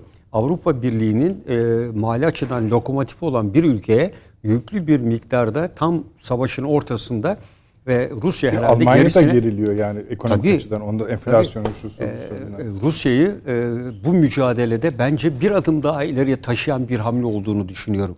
Yani bunun karşılığının Avrupa Birliği içinde de çok ciddi yansımaları olacaktır. Ben iki Bu peki bu saldırının sebebini ne, ne gördünüz siz? Ne anladınız? hangisinin İşte Polonya'nın Polonya'nın, saldırı gibi e, düşünün yani. Almanya Almanya'nın e, daha hızlı hareket etmesi, Almanya silahlanma Kıpırda konusunda diyor. kıpırda diyor. Yani Almanya silahlan silahlanma için evet e, söyledi. E, şansölye e, şu kadar harcayacağız, bu kadar e, geçirdi Hiçbir ama şey hiçbir şey yok. Yok yok. Doğu tarafta Japonya ondan daha hızlı gidiyor. Yani birçok yerle temas kuruyor. Mesela e, dün e, İsrail ile Japonya arasında savunma sanayi işbirliği anlaşması imzalandı. Tarihte ilk kez. Çok ciddi o demir kubbeden yapacak, bilmem neler yapacak. Ciddi yatırımlar yapıyor. Almanya'ya bakıyorsunuz Almanya'da hiç ses yok. Yani ne NATO'ya katkı ne Amerika'nın söylediği tedbiri almak. Ukrayna'ya ise Doğu Almanya'dan kalan Stella tipi eskimiş omuzdan atılan füze sistemleri gönderiyor. Yani Rus Ukrayna'nın savaşı kazanması için hiçbir şey yok. Araya Polonya'yı koymuşlar. Polonya da onun farkında bence. Yani Polonya e, Amerika üzerinden e, Almanya'nın daha çok e, aktif olmasını, e, Ukrayna savaşı eğer kaybedilirse e, ki o görülüyor, bence en büyük e, payı buradan e, Almanya alacaktır diye düşünüyorum. E, bütün suç Almanya'ya yüklenecektir diye değerlendiriyorum. Ama çünkü onlar da şunun farkında bu iş yanlış. tabii bir de şunun ötesi var hocam. bir Bakın, miktar söyledi. 31.08'de Ağustos ayının son günü Almanya Genelkurmay Başkanı Zorn soyadı şöyle bir açıklama yapıyor. Rusya'nın askeri gücü hafife alınmamalı. Evet. Buna göre yani bu meydan okumadan çok bana biraz daha böyle hani bu iş çok yükseltmeyelim. Bence Almanya e, özellikle tabii Almanya'da biliyorsun yaşlı bir nüfus var. Almanya'da kamuoyunun önemli bir kısmını bugün söylemiştik. Seçimlerde yaşlı nüfus oluşturuyor. Yaşlı nüfus arasında yapılan anketlerde Almanya'nın asla bir silah yardımı yapması ve asla bir savaşa girmesi istenmiyor. Hükümetin bu tür bir karar alması tasvip edilmiyor. Çünkü bu neslin önemli bir kısmı 2. Dünya Savaşı görmüş Almanya'nın o soykırım gibi şeyi başlarında Demokrasinin kılıcı gibi sallanan bir yaşlı insanlar grubundan söz ediyoruz. Ee, dünyanın en hızlı yaşayan ikinci iki ülkesinden biri. Bir tarafta Japonya'yı görüyoruz. Nasıl aktif gerçekten mücadele edebilmek için e, yapan bir ülke. Adaya bağımlı bir ülke. Öbür taraftan dünyanın en önemli ekonomilerinin başında Avrupa Birliği'nin lokomotifi. Bence burada e, İngiltere'nin biliyorsunuz İngiltere, Polonya, Ukrayna arasında tam savaşın başladığı zaman bir işbirliği dayanışma yapıldı. Bu dayanışmanın e, daha aktif hale gelmesi talep ediliyor ve bunda da Almanya'nın önemli bir rolü olduğunu e, Polonya e, bakın sadece göçmenlerin diyorum ya 5,5 milyonu orada. Herhalde bunun 300 400 bini Almanya kabul etti. Geri kalan bütün yük Polonya'nın üstünde kaldı. E, bu e, altında talep etmeyince benle bence örtülü bir tehditte bulunduklarını ben düşünüyorum. Yani zamanlama itibariyle, para miktarı itibariyle ve 2. Dünya Savaşı Yani zımnen siz... E, e, evet, ya elini taşın altına sokup da aktif olacaksın ya da bu sürecin sonunda buradan dışlanacaksın gibi bence bir e, Sopa mesaj. gösteriyor. Aynen yani peki. Amerika ve İngiltere'nin ortak bir sopa göstermesi için kullandığı Polonya. Süleyman Hocam. Ee, evet bu biraz fotoğrafı büyüten bir soru. İster istemez. Tam aradığımız şey. Ee, şöyle. Şimdi e, hatta ben son yazımda da uzun uzun bunu anlatmaya gayret ettim. Şimdi bir resim görüyoruz. Yani bir tarafta Rusya, Ukrayna, onun arkasında işte Avrupa Birliği büyük ölçüde, Amerika, İngiltere, Batı filan. Böyle bir e, dizilim e, gerçeklikte yok. Bu Polonya'nın son çıkışı aslında o resmin bize ne kadar yanlış e, aksettirildiğini yani bir illüzyon olduğunu hissettiriyor. Bir yanılsama olduğunu hissettiriyor. Çünkü bu savaşta esas kaybetmesini istedikleri güç Almanya'dır. Ve bunu en fazla isteyen İngiltere'dir. Eşanlı olarak hizaya gelmemiş eğer gelirse mesele yok da bunu hizaya getirmek biraz zor Fransa'dır. Yani Avrupa Orası Birliği'ni zor, Paris zor gözüküyor biraz. Evet, zon e, şey e, Eurozone olarak yani Avro bölgesi. Ha, dikkat edin avro düşüyor. Habire düşürüyorlar avroyu. Ya burayı çökertmek istiyorlar. İki, tek başına bu değil. Muhtemel bir AB-Çin ilişkisini yok Kesmek etmek istiyorlar. istiyorlar. Şimdi Rusya arada kalıyor burada. Rusya Avrupa Birliği ile e, birbirine düşürülüyor. Ukrayna'da savaşa tutuşuyor. Şimdi dikkat edelim. Yani ama Rusya aynı zamanda muazzam bir doğalgaz ve petrol gelirine kavuşuyor. Bu arada kazananlar var. Kim bunlar? Petrol şirketleri, enerji şirketleri,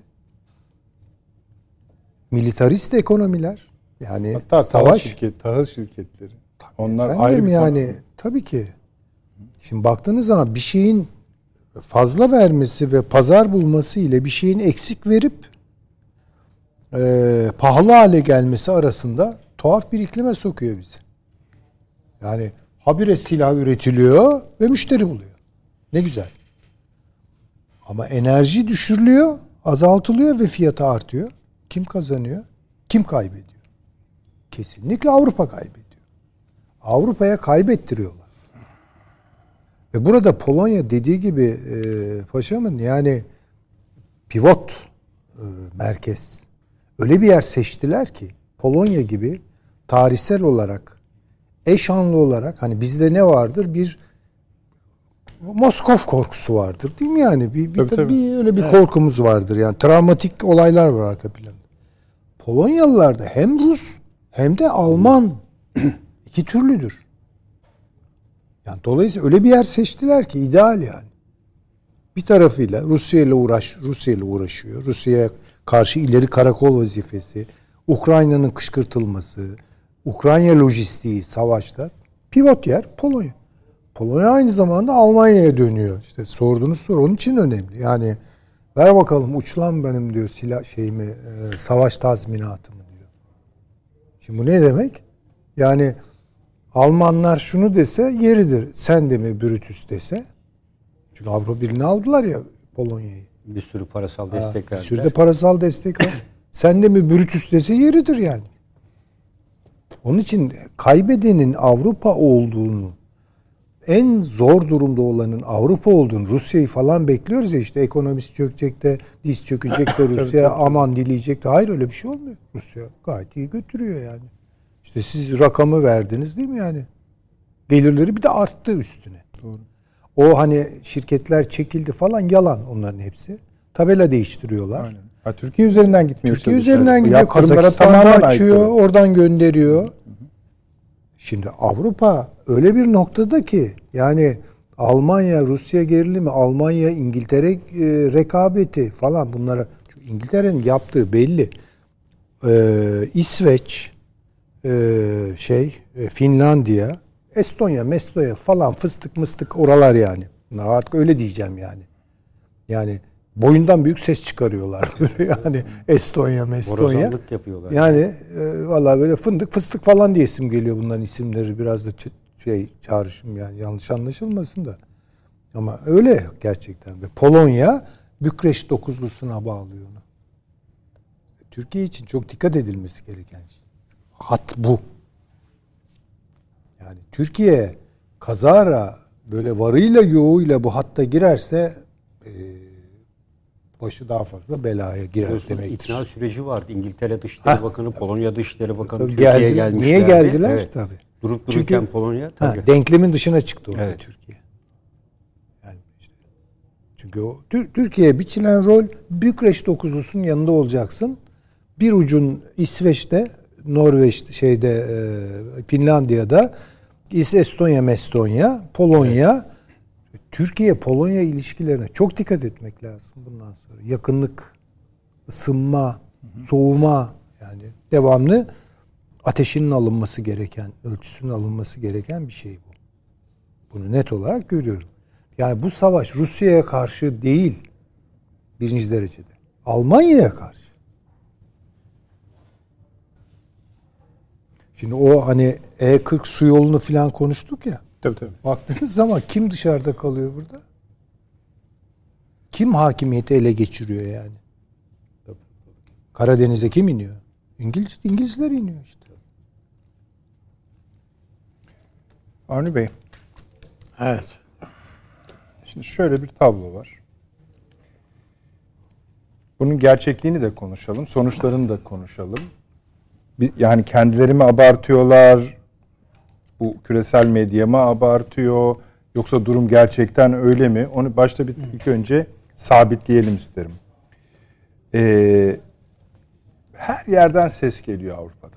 Her yerden, her ülkeden istisnasız. Enerji, gıda vesaire. Yani mesela çok konuşuldu sosyal medyada şu tuvalet kağıdı fabrikası ama 100 yaşında bir fabrikaymış. Kapandı. İf- tabii iflasını verdi. Ee, bunun gibi çok var. Onun öne çıkmasının sebebi Almanya'da da birçok bilindik yerleşik köklü olması. Hava yolları sorunlu, e, kimsenin elinde işte depolamaya çalışıyorlar. Sınırlı şey var, doğalgaz deposu var. İkame edilmeleri imkansız petrol açısından sürekli bir şekilde bu kış bu kış deniyor ama konunun uzmanları diyor ki ne bir kışı kardeşim kaç kış çekeceksiniz bunları diyor. Ee, biraz önce bahsettim İsviçre hapis cezası getiriyor. Yani şeyleri saymıyorum artık suyu az kullanın. Banyoya girmeyin şey vesaire vesaire upuzun e, bir manzume var orada. Avrupa böyle mi? Şimdi az önce hocam da söyledi, paşam da e, işaret etti. Esasında belki şöyle demek lazım. Amerika e, Rusya üzerinden bütün Avrupa'yı dövüyor işte. Hepsini cezalandırıyor. Çok doğru. Esasında bu. Yani Almanya diyoruz. Daha işte birkaç sene önce Almanya şey e, Yunanistan ekonomik kriz içine girdiğinde tazminat istemek akıllarına geldi Almanya'dan. Almanya hop deyince geri durdu. Yunanistan'ın talebini kimse ciddiye almadı. Ama şimdi Polonya öyle değil. Polonya çünkü hem e, Ukrayna topraklarında gözü olan bir ülke. Yani Ukrayna diye bir devlet yok esasında. Bunu biraz Rusya'nın biraz da benim diyor adam. Bir de kuzeyde biliyorsun Tabii, Litvanya, Polonya e, krallığı var. Evet Yani tabii. kurulmuş. Orası öyle. Yani e, o bakımdan Almanya ve İkinci Dünya Savaşı'nda çok çekmiş bir ülke yani. Çok kayıp vermiş bir ülke. Fakat Almanya bir defa bu tazminatı 3 lira değil 1 lira bile ödese e, herkes kuyruğa girecek. Bana da diye. Yani bir de böyle bir tarafı da var olayın. Avrupa'da bu İkinci Dünya Savaşı'ndan yararsız çıkmış olan yok ki. Kaldı ki için mesela bugün Sırbistan'la alakalı olarak yaşanan gerginliğe paşam işaret etti. Nasıl bir tablo var orada. e, diye. E, neredeyse paşamın söylediğine bakarsan o Avrupa'da sa- savaş açıkta çıkabilir. Ya yani Birinci Dünya Savaşı'ndaki te, şey kıvılcım Yine Balkanlarda. Yine orada bir, bir yerde patlak verebilir. Onun için biz yani ben e, de aynı görüyorum zaten tabloyu. E, bir dakika abi dur gitme hemen. Yani ha. unutma diyeceğini de. Evet. E, peki bu Avrupa bu kadar mıymış? Yani E tabi yani baktığında yani enerjin yoksa enerjin yoksa geldiğin nokta budur. Bir, savunma yani silahın yoksa iki, enerjin yoksa. Yani petrolün yoksa ve silahın yoksa. Peki ikame de edemediler. Amerika'da Hiçbir ikame şekilde. edemedi. Yani çünkü neden? İkinci Dünya Savaşı'nda yapılan bir anlaşma var. İşte askeri anlaşma. Arkadaş sen ordu ordu kurmana gerek yok. Senin savunmanı ben üstleniyorum. Adam dedi ki çıktı. Ich bin ein Berlin'in dedi. Yani değil mi Kennedy? Ben Berlinliyim. Yani buraya dokunan bana dokunur demek istedi. Yani e, buna da güve, buna güvenerek ordu mordu kurmayan bir Almanya var.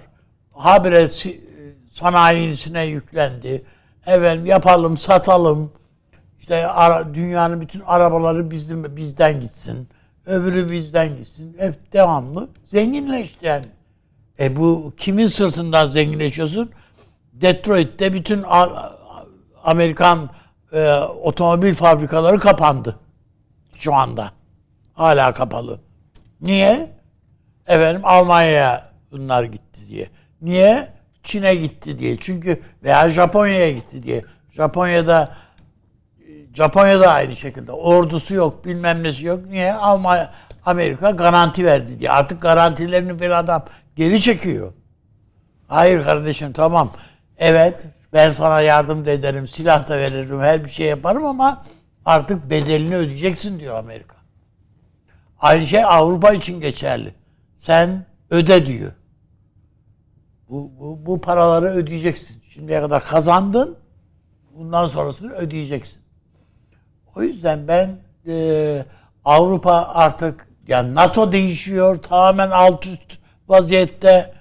E, bütün anlaşmalar Avrupa'da ben Türkiye açısından şanslı bir döneme giriyoruz bir bakıma. İyi siyaset üretebilirsek e, aklı başında bir ekonomik politika veya da duruş sergileyebilirsek gayet şanslı bir döneme giriyoruz. Özellikle de bu Rusya'nın tek çıkış kapısının burası olmasından kaynaklanan şanslarımız da var bizim ilaveten. Yani çok fazla Amerika'nın İngiltere'nin damarına basmamak kaydıyla. Tabii. Yani için cılkını çıkarırsak orada da orada da öyle bir üstümüze gelirler ki bunun altından kalkamayız.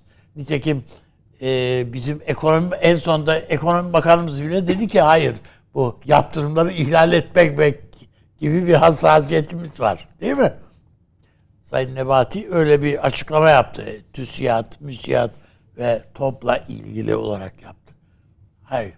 Yani bu Amerikan yaptırımlarının biz ciddiye almak durumundayız. Bu sadece Amerikan değil ki İngiltere'nin de şeyi hassasiyeti. Bu.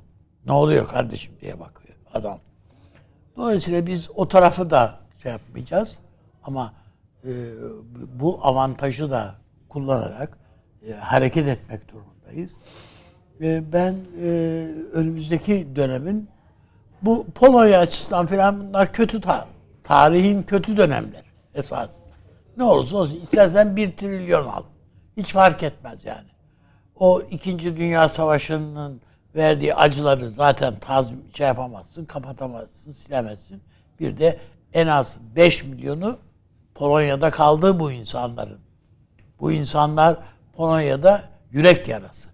Tabii. O parayı onlara dağıtsan bile bitti bu işler. Yani Polonya artık belini doğrultamaz. Bütün Avrupa aynı şey geçerli. Sizin söylediğiniz Avrupa'nın sanayiyi çöküyor.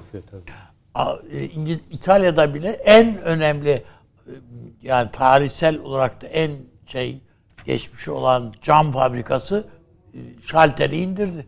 Biz bu elektrik fiyatlarıyla mümkün değil dedi. Tabii. Peugeot, Peugeot fiyatla birleşti. Peugeot şimdi fiyatı egemenliği altına gibi. aldı. Fırat, tabii. Değil mi yani mesela bu, bu bütün bunlara baktığınız vakit biz eğer Türkiye burada doğru siyasetler üretebilirse yani iç kavgalarını bir tarafa bırakırsa biz inşallah yani sıkıntısız bir seçim dönemi geçiririz. Ya doğru siyaset üretebilirsek e, itiş kakışı bir yere bırakır da üretime falan çalışmaya dönersek İnşallah. e, İnşallah kafayı toparlayabilir, aklımızı toparlayabilir. Biz çünkü hırsız polis oyununu seviyoruz yani. O tür şeyleri falan bakıyorum. Ondan Peki. paçamızı ka- kafamızı kaldırabilirsek ben mesela o bakımdan bu Cumhurbaşkanımızın Balkan gezisini çok iyi, doğru bir şey olarak görüyorum. Ee, Türkiye'nin ilgisi bu ülkeleri mutlu ediyor. Ee, aynı şey yani sadece burası için değil değil. Bizim Birinci Dünya Savaşı'nda ta Galicia'ya kadar değil mi? Bizim orada şehitliğimiz var, bilmem neyimiz var. Yani bunlar önemli. Karlsbad'da. Karlsbad'da filan. Yani o tarafta önemliyiz. Ee, bakıldığında biz mesela buralarda kaybettiğimiz insanlarımızın anısını hiç Türkiye'de yaşatmıyoruz. Yani değil mi? Sadık Ahmet'in yani Türkiye'de bir şeye bir parka bir adını vermek, bir heykelini koymak bir, bir, bir- bu, bu niye yani? Bu, bu yok. Bunlar bizim kahramanlarımız esasında. Batı Trakya'da bizi ayakta tutan, oradaki varlığımızı ayakta tutan insandı. Öldü gitti. Ne saldırılara uğradı. Bunların hepsini bir tarafa bırakıyor. Peki abi. Onun için yani Türkiye hem bu bu coğraf o coğrafyada kendi kahramanlarını anmak durumunda ve bilmek durumunda hem de burada yeni siyasetler işte üniversitelerimiz var yani bunlara doktoralar verilecek öğrencilerimize onların dilleri öğretilecek. Sırpça öyle bilen yok ya doğru düz. Peki. Böyle bir şey olabilir mi? Yani hocamlar daha iyi biliyorlar. Teşekkür ederim.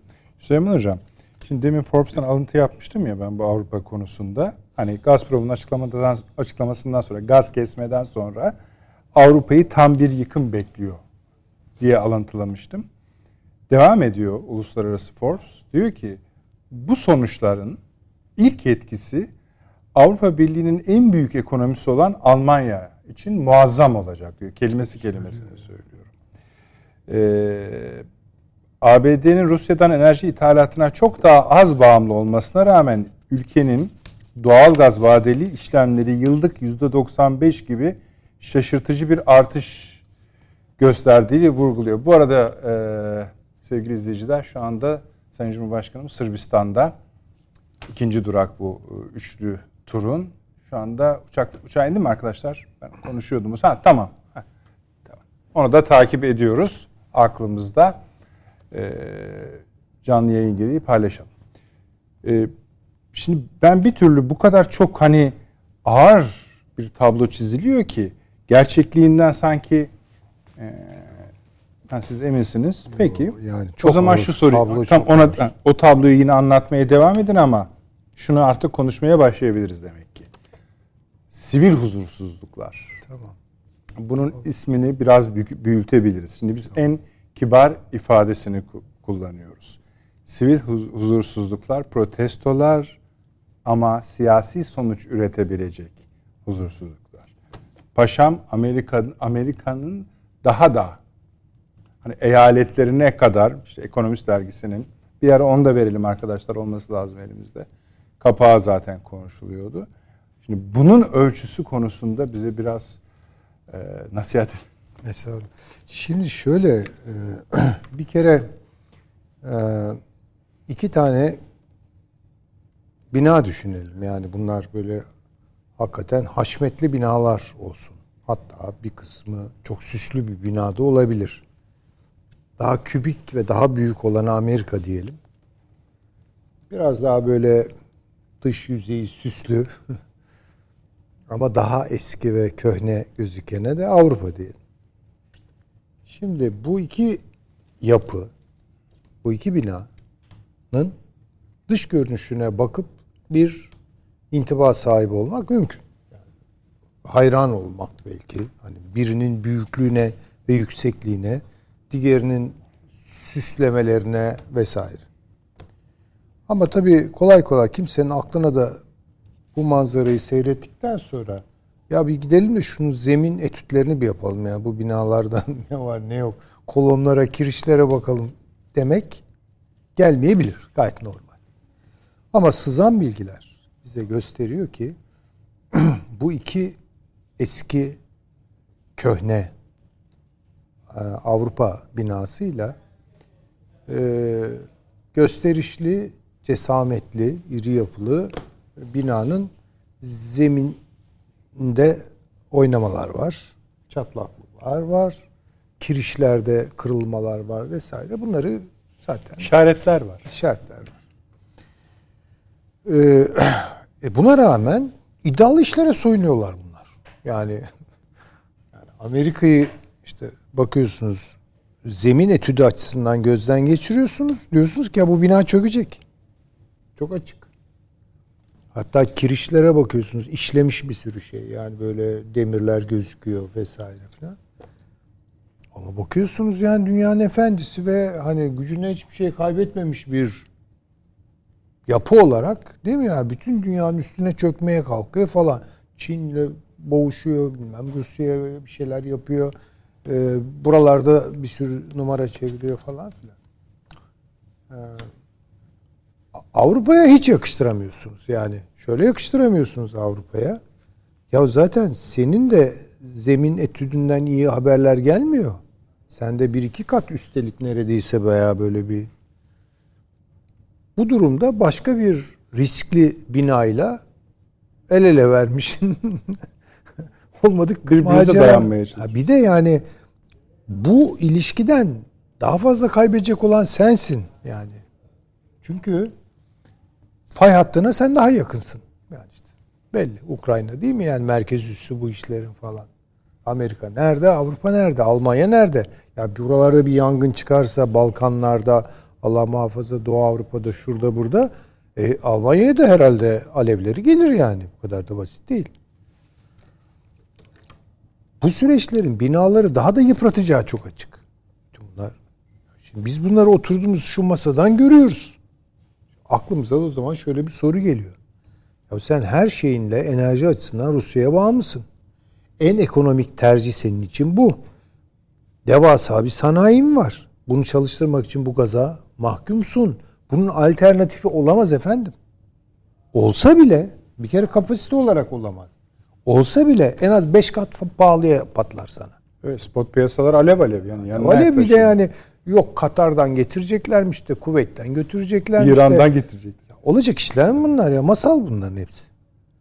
Ha. Buna rağmen gidiyor bir süreç. Olaf Scholz denilen adam çıkıyor. Yani bir taraftan müthiş bir panik duygusu var. Ee, o kadar Alman olsun tabii ya. Bir taraftan da etmedik lafları hala bırakmıyor. O yeşiller kıyameti koparıyorlar. Ya kömüre dönüyorlar. Tıs yok yeşillerde. Ne oldu sizin e, çevreciliğiniz bilmem neniz falan. Şimdi bütün bunlara baktığımız zaman ya diyorsunuz ki ya hiç olmazsa ekonomik akıl duruma vaziyet eder. Yani Alman ekonomisinin ileri gelenleri gelir yani siyaset Söylüyorlar. Onların sanayi iş adamları bilmem ne. Ha. Durdurun bunu. Bu savaş akıl işi değildir vesaire. söylüyorlar da hiçbir şey olmuyor. Olmuyor. Tıpkı bunun gibi sonbaharda çıkması tahmin çıkacağı tahmin edilen. Belki kışın da devam eder, alevlenir, baharda kıyamet kopabilir. Bu soş, sosyal rahatsızlıklar, tepkiler, sarı gömlekler yeniden sahaya ça- çağrılıyor e, Fransa'da. Sanki bugüne kadar bir derde deva oldular da şimdi olacak. Efendim bunlara hiç ben hiç hiçbir şekilde prim vermiyorum. Hiçbir şey değiştirmez bu. Bu süreç Avrupa'nın kaldıysa makul çevrelerinin gözünün içine baka baka baka baka tırmandırılıyor. Ta ki Avrupa çökene kadar. Ve posasıyla birlikte Yani e, kaza geçiren arabalara ne diyorlar yani böyle pert, Pert, fiyatlarla satılan bu buraya ge- gelecek iş. Ve yeni bir Avrupa kurulacak diyorum ya o eski Avrupa olmayacak. O cephe Avrupası olacak. Ya Polonya'sıyla bilmem neyse işte vesairesiyle olursa olacak yani. Şimdi onun için hani ben bazı tahlilleri e, okuyorum veya takip ediyorum. Diyorlar ki yani Avrupa'da kamuoyları şaha kalkacak. Ne olacak şaha kalkınca? Ne olacak? Polis görecekler. Ve Almanya'nın nasıl bir polis devleti olduğu orada anlaşılacak bakın. Fransa'da bellerini kıracaklar. Bu faşizm doğru ya. Başka bir şey doğurmaz. Çünkü hani bu ayağa kalkan adamlar niçin ayağa kalkıyorlar? Ya Ukrayna'da demin ne güzel söyledi paşam. Yani o kadar insan ölüyor. Gencecik insanlar. Siz bahsettiniz. Yani umurlarında değil. Benim ama ben üşüyeceğim diyen. Tabii o zaman o- Yani kendi cepleri, alım güçleri e, söz konusu olmadan bunlar ayağa falan kalkmıyorlar. Böyle bir hareketin tarihsel bir sonucu olabilir mi canım? Yani e, eskiden devrimler falan böyle olmuyordu yani devrimciler ceplerinde bir program diyorlardı ki gelince şunları şunları şunları yap da Paris Komünü'nden başlayarak yani ne yapacaklarını bilen adamlar sokağa çıkıyordu. Şimdi ne yapacağını bilmeyen, sadece kızan, sadece tepki, hınçla hareket eden kitleler, e, bunlardan hiçbir şey olmaz. Bakın ben size söyleyeyim, hiçbir şey olmaz. Peki Süleyman Hocam bakın. Yani sizin yani bu savaş bitecek ve Bitecek eğer, mi acaba? Tabii. Ha yıllar be yıllar mı sürer Aa, diyorsunuz? yani orasını Ha, bilmiyorum. peki. Öyleyse dahi eğilimin hani Ukrayna'nın ve arkasındakilerin yenilgisine doğru olacağı şu anda seziliyor. Öyle mi? İşte o tabii şeyler işliyor. O, Askeri açıdan söylüyorum. Hayır yani yapıların zeminlerindeki onlar ayrıca konuşulur. Aha, tamam. Yani Bu bir. Amerika ayrıca İki, konuşulur. Çok ciddi bir Avrupa'da bütüncül kriz yaşanıyor. Bir her şey birbirini tetikliyor. Ama zaten enerji dediğinizde söylediniz. Orası kopuksa zaten arkasından Tabii biter yani. Avrupa'nın bir tek ümidi var. Kasım ayında Biden seçimi kaybetsin istiyorlar. Ha, ben de tam oraya geliyorum. Ha, bunu kaybederse Ha, biz paçayı kurtar- E yani peki, biz yırtarız de diyorlar. sorayım o zaman. bu. Peki bu diyelim ki Biden oradan topalladı. Herkes oraya bakıyor, Kasım'a bakıyor. ABD ile Avrupa arasında bir hesaplaşma beklemiyor muyuz? Siyasi hesaplaşma. Yoksa yine korkup oturacaklar mı? İkinci Dünya Savaşı'ndan başlayarak bu a- rekabet adı altında, rekabet içinde işbirliği, işbirliği içinde rekabet adı altında giderek giderek giderek yani Amerika üretim gücünü kaybettikten sonra Almanya hala üretim gücü olarak devam etmeye başladığı noktadan itibaren bu hesaplaşma kavgaya dönüşüyor. Ve daima bir kavga var. Yani De Gaulle kim? Golizm ne demek? İşte çıkamıyorlar ama yani İşte çıkamıyorlar. Fransa Niye çıkamıyorlar? hala yırtınıyor. İşte onu söyleyeceğim. Yani hala Avrupa'nın en büyük alıcısı Amerika Birleşik Devletleri. neyi alıyor? Her şeyi Ekonomik alıyor. açıdan mı söylediniz? Tabii ki. Ha, tamam. Yani, Yani- şunu görüyoruz o zaman. ABD ile İngiltere İkinci Dünya Savaşı'ndan beri bugün ve sizin kestirmenize göre daha da yıllar boyunca Avni Bey bunları her 30 ülkeyi yuvarlak hesap e, dövmeye devam ediyor. Edecekler. E, Başından tamam. beri zaten bu. E, tamam, o Bir zaman de şuna- Türkiye'yi de şuna bakalım. hala Batı'yı gösterenler E, bir düşünsün yani. E, onu da söylüyoruz. yani. Çok doğru. Haklısınız. Bak Avni Bey katılmıyor. Ee, şimdi Yok, bakın hayır, şöyle bu- kavga Avrupa Birliği ile Çin arasında çünkü Avrupa'nın alternatifi Çin'di. Şimdi oraya doğru bir e, ilişki Vaziyet e, edince dayak edince dedi Amerika yok bunu yapamazsın. Onun üzerine girdi ve şu an kimse böyle İpek yolu, tek yol falan konu her yeri delik deşik edildi o yol. Afganistan'da bombalar patlıyor. Pakistan karmaşa içerisinde. İran zaten ortada. Kafkasya belirsiz. Rusya ambargo altında. Nerede İpek yolu? Nerede tek yol? Yok ki. Dolayısıyla şimdi baktığımız zaman yani bu savaş kimin savaşı? Onu arz etmeye çalıştım. Yani bu aslında Amerika Avrupa savaşı veya şöyle söyleyeyim Anglo-Amerikan dünya ile Anglo-Amerikan ama Deutsch-Amerikan değil yani. Böyle bir öyle bir, bir şey de var çünkü. Anglo-Amerikan dünyanın Avrupa ile kıta Avrupası ile hesaplaşmasıdır. Kavga bunun arasında. Peki arkasından gelecek soruyu tahmin ediyorsunuzdur. Ve biz ne yapalım? Ha işte Tür ben zaten hani siyaset yapımcısı değiliz ama bunlara dikkat çekerek Türkiye'nin önüne koyulan ki e, böyle olmadığını düşündüğümüz yerler var. Ciddi belirtileri var bunun. Ondan da rahatlıyoruz tabii ki.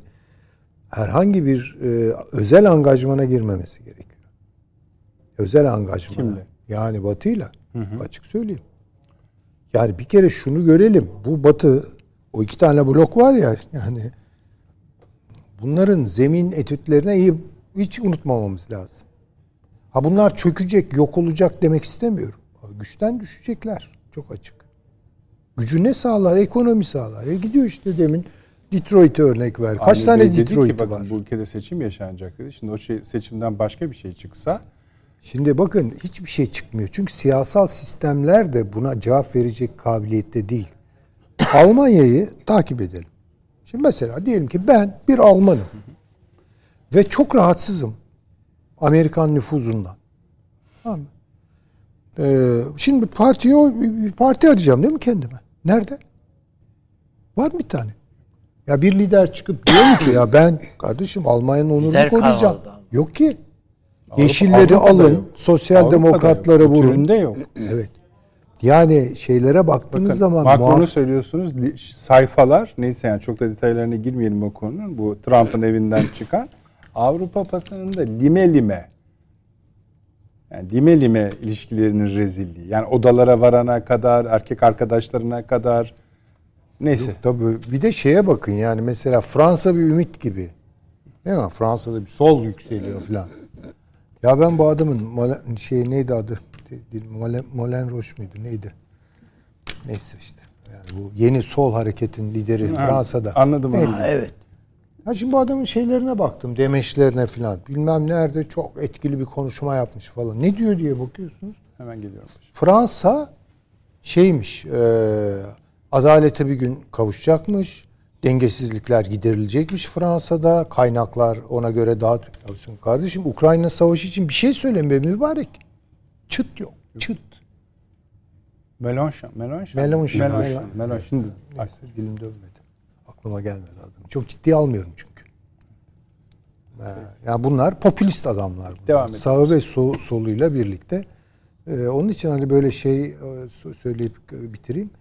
Ee, böyle e, sonbaharda, kışın filan o ayaklanmaları göreceğiz tabii ki ama kimse çok ondan bir şey ummasın. Ben şimdiden söyleyeyim. Ummaktan kasıt yani büyümez Yani büyük bir böyle siyaset değişimi falan Avrupa e, Amerika ilişkilerini etkileyecek falan öyle bir şey çıkmaz. Paşam bir de üzerine Amerika'yı ekleyin hadi. Öyle Şimdi yapalım. şöyle diyeyim, e, iki gün evvel Almanya'da yayınlanan bir makale vardı. Aslında bir araştırma merkezinin yaptığı sonuçlar. Biz Avrupa olarak dedi, e, aynı Amerika'nın yaptığı da her ülke demokrasi getiriyor diye hareket etmenin sıkıntılarını şu anda yaşıyoruz diyor. Demokrasi diyor bir kültürdür. Demokrasiyi asla o ülkeye götüremezsiniz. E, ve bunda e, biz aynı zamanda kendi kültürümüzü de dayatmaya çalıştık. Bu da e, ülkenin kendi içinde gelişecek ayrı bir kültürdür. E, evet kültür öğrenilebilir ama bunda çok ciddi bir hata yaptık dedi. Ve biz kendi demokratik değerlerimize yeniden bakmanın zamanı geldi. Daha evvel bu batısızlık terimiyle e, ifade edilmişti. Bunun farklı bir boyutu. E, ben e, aslında e, önümüzdeki dönemde bununla ilgili e, bir kitap vardı ismini hatırlayamadım ama Avrupa Birliği'nden sonra sanırım öyle bir büyük rahatsızlık Avrupa Birliği'nden sonra yani Avrupa Birliği'nin çöktükten sonra bu yıl yayınlandığı bu kitap ne olacağını Avrupa'da senaryo halinde ortaya koyan ciddi bir kitaptı bence. E, ve e, onda çok ilginç e, öngörüler var. Ben o öngörülerin içindekilerin bir kısmının yavaş yavaş gerçekleşmeye başladığını görüyorum. Çok kalın olmayan bir kitap, inceydi.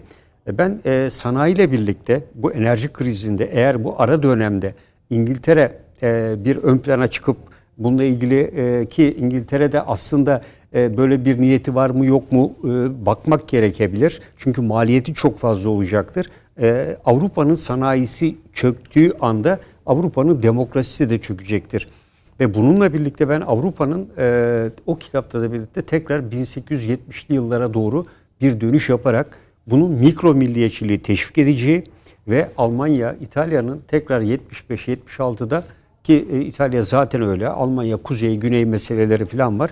Avrupa'da şehir devlet ve mikro milliyetçiliğin artacağını Bismarck öncesine Aynen, dönecek. Bismarck öncesi Avrupa gibi benzeri bir yapı e, söz konusu olabilir. İkincisi de e, burada özellikle e, Türkiye'nin e, bu süreçten e, ciddi karlı çıkabileceğini, Yunanistan'ın şu anda esasında Avrupa'nın çöküşü veya zayıflaması öncesi son hamlelerini yaptığını, Yunanistan'ın Avrupa Birliği'nden alacağı bu tür desteklerin de kesileceğini ve dolayısıyla Yunanistan'ın Amerika eğer kendi içinde bu ciddi sıkıntıları yaşarsa bölünme vesaire gibi e, Türkiye'nin çok ciddi bir avantaj sağlayacağını Yunanistan'ın bu kadar hareketlenmesinin altında yatan nedenlerden birinin de ben Aslında Avrupa- korku paşam. Evet. Korkusundan yapıyor. Şu an Yunan, Yunanistan Yok panik halinde. para da alamayacak. Yani çünkü niye? Rusya e, düşman ilan etti. Hasım ülke ilan etti. Gayri safi yurt içi hasılasının borcuna oranı %198. %3.8'ini ayırdı. Türkiye'nin %1.47 gayri safi milli hasılanın savunmaya harcadığı.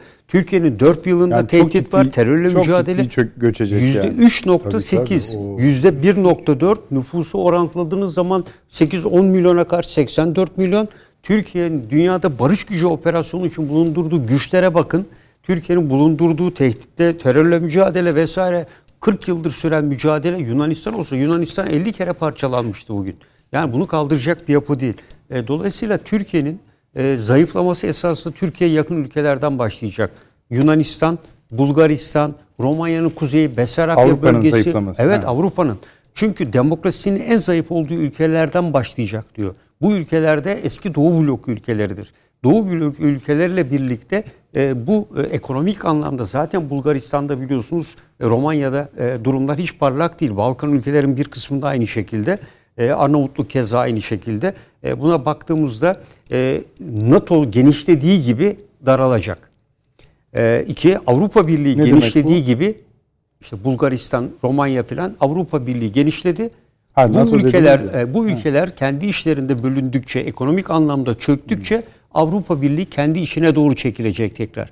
Yani e, hani e, entropi, negatif entropi derler. Zaten ya. bu ülkelerde Evet. biliyorsunuz şey e, euro şey yani Evet. şey, o yok yani. Yok, Para tabii, tabii. birliği yok. E, dolayısıyla o hattın e, oluşturulan o hattın e, zaman içerisinde ben e, çünkü Almanya tamam sanayi açısıyla bundan ciddi sıkıntı çekecek ama Bulgaristan, Romanya sanayiyle ilgili değil. Onlarda zaten bütçe sorunu ve diğer sorunlar var. Bunlar cephe hattı ülkesi olarak Amerika'nın finanse ettiği, silahlı kuvvetlerin koyduğu ülkeler. Avrupa Birliği'nin finanse ettiği ülkeler ama Bulgaristan'ın ekonomik durumuna baktığımızda çok ciddi sorunlar. Romanya da aynı şekilde. Onu, e, akabindeki diğer ülkelere baktığınızda da aynı sorunlar var. Macaristan'dan söz ettik. Kimle ilişki içinde Polonya kendi kafası istikametinde kendisine verilen bir görev kapsamında hareket ediyor. Ya bu süreçte baktığımızda Avrupa Birliği'nin zaten Fransa e, bazen Almanya ile görüyor ama aralarında tarihsel bir rekabetin olduğunu bilmeyen yok. Böyle bir söylem içinde PESCO'yu nasıl kuracaklar? Evet. Ya PESCO, PESCO yok. Ama bir arzu hissediliyor. Almanlarda da var o. Yani bu işten sıyrılmanın bir yolunun kendi ulusal güvenlik mekanizmalarını ve istihbarat İşte bir mekanizmalarını yolu Kasım. işte hadi e, ondan da emin olun. Yani Almanya- haklısınız. Hani ilk birinci basamağı o ama tarih hani neyse. Şöyle Almanya'nın e, bakın Almanya'da geçen yıl sel oldu biliyorsunuz. Evet. E, Alman e, Almanların müdahalesini görebildiniz mi? Bütün insanlar o kadar güçlü yapıda olan itfaiye teşkilatlarının afetle mücadele yöntemlerinin ne hale geldiğini gördünüz. Yani dolayısıyla kendi işlerinden bile yerel örgütler bile en çok Türkler yardım etti. Çünkü e, arkadaşlığı, dostluğu, misafir, e, e, aile ilişkilerini, komşuluğu bildiği için komşular yardım etti. Almanlar hepsi etraftan seyretti. Böyle bir şeyi bilmedikleri için. İkincisi Alman gazetelerinde ne yazıyor? Bu yıl kış geçirmek için Antalya'ya gidin diyorlar. İngilizler de söylüyor. Yani işte bu bu zaten Baltık başlı başına bir şey. Almanya için bu yeni değil. Almanya 5 yıldır 85 yaş ve üstündeki huzur evlerinde olan insanların maliyeti yüksek olduğu için Macaristan'la yaptığı anlaşmayla bu insanları Macaristan e, huzur evlerinde yatırıyordu. Yani bunlar yıllardır çalışmış. Diyor ki arkadaş bizde e, huzur evinde kalmak pahalı. Macaristan'la anlaşma yapıyor. Alman sınırına yakın olan yerlerdeki şehirlerde e, Macaristan'da e, huzur evlerinde Almanlar yaşları bırakıyorlar. 85 ve üstü yalnız başına yaşayan Alzheimer hastası olanlara. Sağlık sistemi bunu Alman seçimleri sırasında da konuşmuştuk. Sağlık sistemi çökmüş durumda. Şu anda işte Türkiye'den eskiden der ki A2 seviyesi Almanca bileceksin. Şimdi ne biliyorsan gel diyorlar. E, ama işte neye bağlıyorlar? Niye bize verilmiyor vesaire. Hem bizden adam istiyorsunuz hem bize vermiyorsunuz diye söyleniyor. Şu anda Almanya'nın müthiş bir şekilde bu tür teknik eleman eksikliği had safhada. Yani enerjinin getirisiyle birlikte aynı zamanda eleman eksikliğine yol açtığı ciddi bir sorun var Almanya'da. E, sadece enerji eksikliği değil. Bu ikisiyle birlikte birleştirmek gerekiyor. E, dolayısıyla e, dün de yine bugün açıklama yaptılar. Üç nükleer santralden ikisini yedek olarak tutacağız dediler. E, hani hepsini kapatacaklardı. Fransa'da dünya kadar vardı. E, kömür devam Fransa ediyor. rahat yani daha rahat bir ülke diğerlerine. Hep Fransa bunu- çünkü Afrika'dan oluyor. Aynen Afrika'dan oluyor. Hatta şu anda gözünü Mozambik vesaireye onların Nükleer denizlerinde santral sayısı da fazla. Evet Doğu Afrika'da Nükleer santral sayısı da fazla. O da var ama dünya tabii Çin'den doğalgaz- sonra ikinci ülke Amerika ile birlikte il- ilk üçte yer alıyor. Fransa'nın derdi doğalgaz. doğalgazı alıyor. Şey. E şimdi o hem alıyor bir de e, Doğu Afrika'da Mozambik açıklarında e, dünyanın en büyük e, petrol rezervlerinden biri keşfedildi. E, ama bunun çıkarılması için ciddi bir zaman var. Şu anda Fransa ve bir kısım ülkeler gözlerini oraya diktiler. Doğu Avrupa e, şey Doğu Afrika e, özellikle Afrika e, o boynuzun Hocam, olduğu kısım iki saat sonra doğal gaz lazım. Avrupa'nın durumu öyle yani. İşte- işte- bir yeri delecek falan Yok, yok. durumları yok E, kimse. Fransa'nın e, diğer ilgisiyle e, ben e, bununla birlikte e, Almanya'nın başta olmak üzere bütün Avrupa ülkelerinin e, ki ne diyor banyo yapmayın bezle bezle kurulanın diyorlar. Bayağı detaya girerek söylüyorlar onu. e, buna Fransızlar alışıktır. Yani Fransızlar zaten banyo yapmak için onlar parfüm kullanabilirler yani ama e, şeyler e, e, diğer birçok ülkede e, bunu yapmak mümkün değil. E, dolayısıyla e, Türkiye ciddi bir fırsat çıktığını ben düşünüyorum. Eğer Avrupa bu ilişki ağı içinde ve bu şekilde giderse sanayi e, giderek gerilemesi halinde e, Türkiye'ye e, önemli bir fırsat bulunacak. Çünkü e, Türkiye Avrupa'da e, Çin'le birlikte bir mücadeleye girebilir bu süreçte. E, çünkü Çin Avrupa'ya uzanmak için Türkiye'ye muhtaç. Avrupa enerji için Türkiye muhtaç. Avrupa Birliği e, Azerbaycan'la enerji anlaşması yaptı biliyorsunuz. iki hafta kadar önce. Bu enerji nereden geçecek? Türkiye üzerinden ki boru hatları üzerinden gidecek. Dolayısıyla Avrupa'nın bu enerji yolundaki Türkiye bağımlılığı Yunanistan dahil Türkiye bağımlı olacak. Yani şu anda e, Rusya'nın yaptığı doğalgazı keser, keseriz pozisyonu e, e, Van'a, e, Trakya'da bizim elimizde olacak sonuçta. Bu çok ciddi bir avantaj sağlayacak. Sanayinin dönmesi, insanların devlete olan güveninin sağlanabilmesi Amerika için. kısmını da bir Evet söyleyeyim. burada tabii e, Biden'ın yine iki gün evvel yaptığı konuşmada bir açıklaması oldu. E, bugüne kadar diyor Amerikan başkanları hep yurt dışı tehditlerden söz ederlerdi. İlk kez Biden ben size yurt dışı tehdit değil ondan daha önemli bir iç tehditten bahsediyorum diyor. Trump ve MAGA milliyetçiler dediği bir kavramla birlikte giderek artan iç tehdidin ki bugün Amerikan e, birçok dergilerinde de yazıyordu. e, ciddi boyuta ulaşan silahlanmanın konuşmaydı. evet eyaletler arası giderek artan rekabetin e, ve Amerika'nın e, Amerika'ya en büyük tehdit diyor ki ne Çin'den ne diğer taraftan kendi içinden gelecektir. Buna karşı çok dikkatli olmamız e, bence Amerika'nın içinde bulunduğu durumu anlatan en önemli cümle. Bugüne kadar hiçbir Amerikan başkanı e, Kuzey Güney dışında Lincoln olduğu dönemler George Washington e, böyle bir olaydan söz edilmemiş. İlk kez ben size dış tehdit yerine iç tehditten söz ediyorum diyor.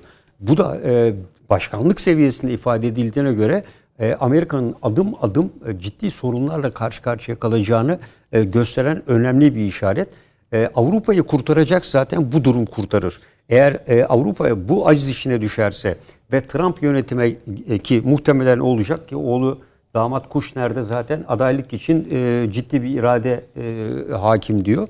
E, zaten e, Biden bu e, il, e, valilik seçimlerini kaybederse ki öyle gözüküyor veya meclisteki e, oy e, üye sayısında e, Trump e, kesinlikle e, iktidara gelecektir.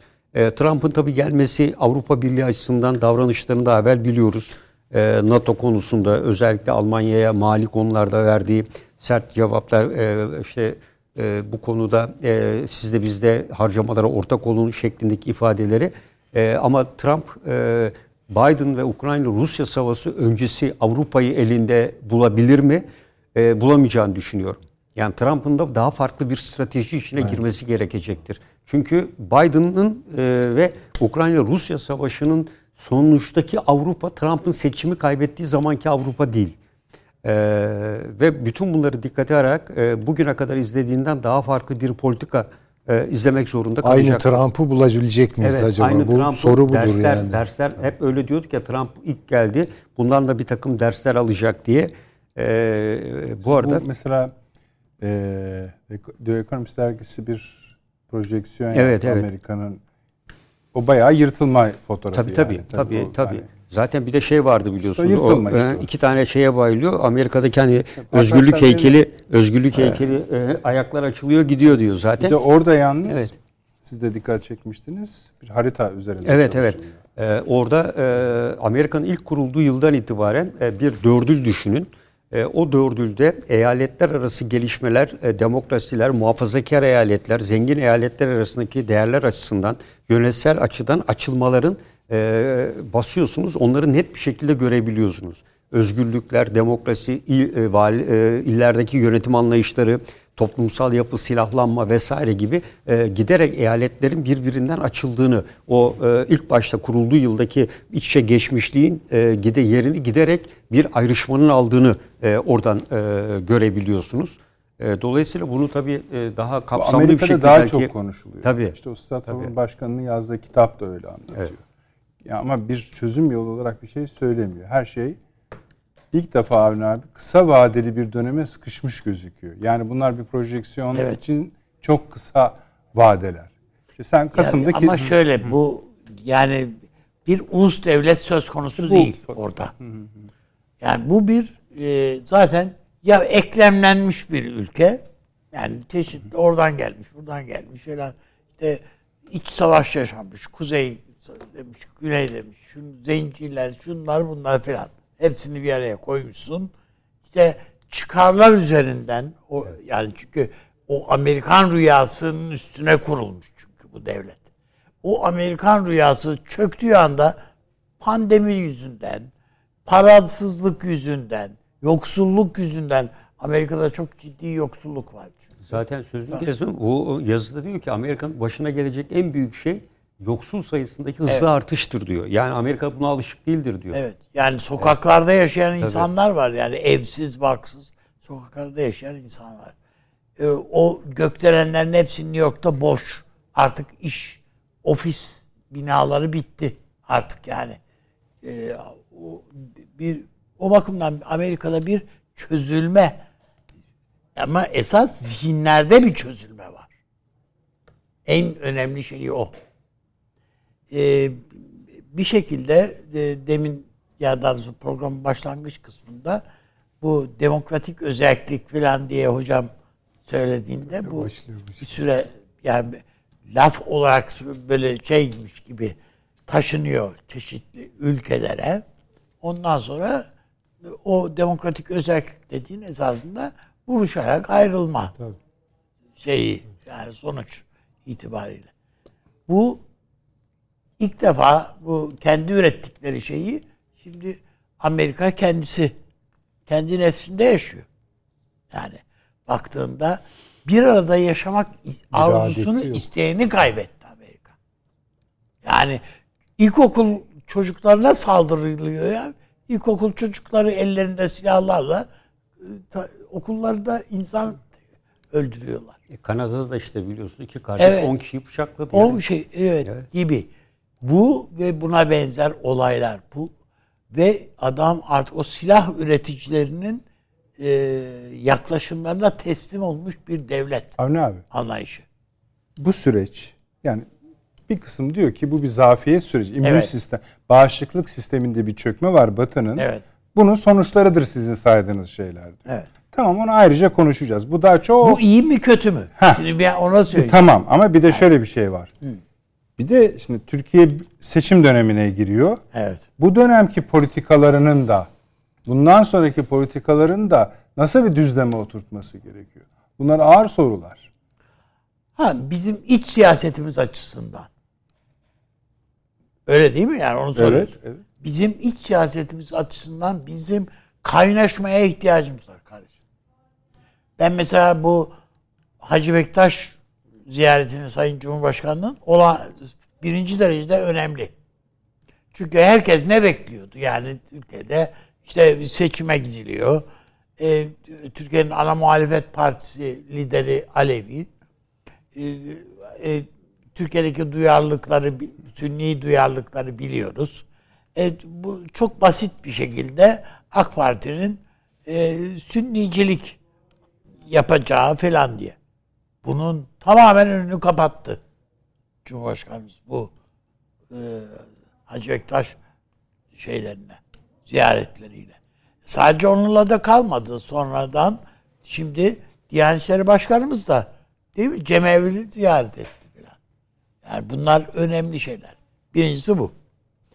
Bu sadece o bu olmayacak. Seçim sürecinde ben Cumhurbaşkanımızın Güneydoğu ile ilgili olarak Kürt vatandaşlarla, Kürt asıllı insanlarımızla ilgili olarak başka şeyler de ortaya koyacağını e, düşünüyorum. Sadece buraya mı ilişkin? Hayır değil. Kuzey Irak'a ilişkin filan. E, nitekim şimdi Suriye tartışması var. Ne yapacağız, ne edeceğiz, şu bu filan yani. Ben o bakımdan o e, dikkat hatırlarsanız bu şeyde AK Parti'de bir bir gece Cumhurbaşkanımız aniden bir Toplantı. takım insanları toplandı masasına çağırdı. Nerede ne yapacağız diye. Orada temelde iki şey var. Ya biz bir ayrışma siyasi şey mi temelinde mi yani Siyasi kampanya yapacağız. Yoksa kamplaşma üzerinden mi yoksa şey orada hem kamplaşmanın daha e, olumlu sonuç vereceği siyaseten e, bunu savunan da var. Efendim yok biz uzlaşı üzerinden Daha kapsayıcı gidelim diye falan. Ben Cumhurbaşkanımızın burada bir tercih orada ifade etmediğini öğrendim. Yani o e, ama e, bu kamplaşmanın e, Türkiye'de faturası ağır gelir artık. Çünkü ufak tefek işler değil artık. Dışarıdan da çünkü bastıran var Türkiye'ye. Bu bakımdan ben önümüzdeki dönemin yani seçim sürecinin çok önemli olacağını düşünüyorum. Peki. Yani samimi kanaatim esasında Türkiye'de iktidar yapısında çok önemli bir şey taş Bunu çok oynamayacak. Yani üstünde konuşuruz zaten. Tabii tabii çok zamanımız olacak inşallah. Süleyman Hocam bir de tersinden bakalım. Avrupa ve Amerika Birleşik Devletleri bu, bu durumdayken yani izleyicilerimiz şunu zannetmesinler. Bu Avrupa genel olarak batıdaki e, bu saydığımız gelişmeler aylarca ilgilendirecek bizi. Aylarca. Kimi zaman daha kötü, kimi zaman daha iyi olacak. Şimdi bu ABD bu senenin girizgahı olsun diye söylüyorum. Bu ABD ve bu Avrupa'nın Türkiye'nin bir yılına bakışının nasıl olacağını kestiriyorsunuz önümüzdeki dönemde. Yani bir kere Yani e, bu hallerine bakmadan vaziyet mi edecekler? ben tabii Amerika Avrupa gibi ayırmıyorum da yani Anglo Amerikan e, Batı ile kıta Avrupası Batısı. Onun da tabii daha dallı budaklı tarafları var. İnceltmek mümkün. Yani inceltebiliriz onu da. Ama kabaca öyle söyleyebiliriz. Şimdi e, Türk siyasetinde bir kere bu iki e, damarın etkili olduğunu düşünüyorum. Yani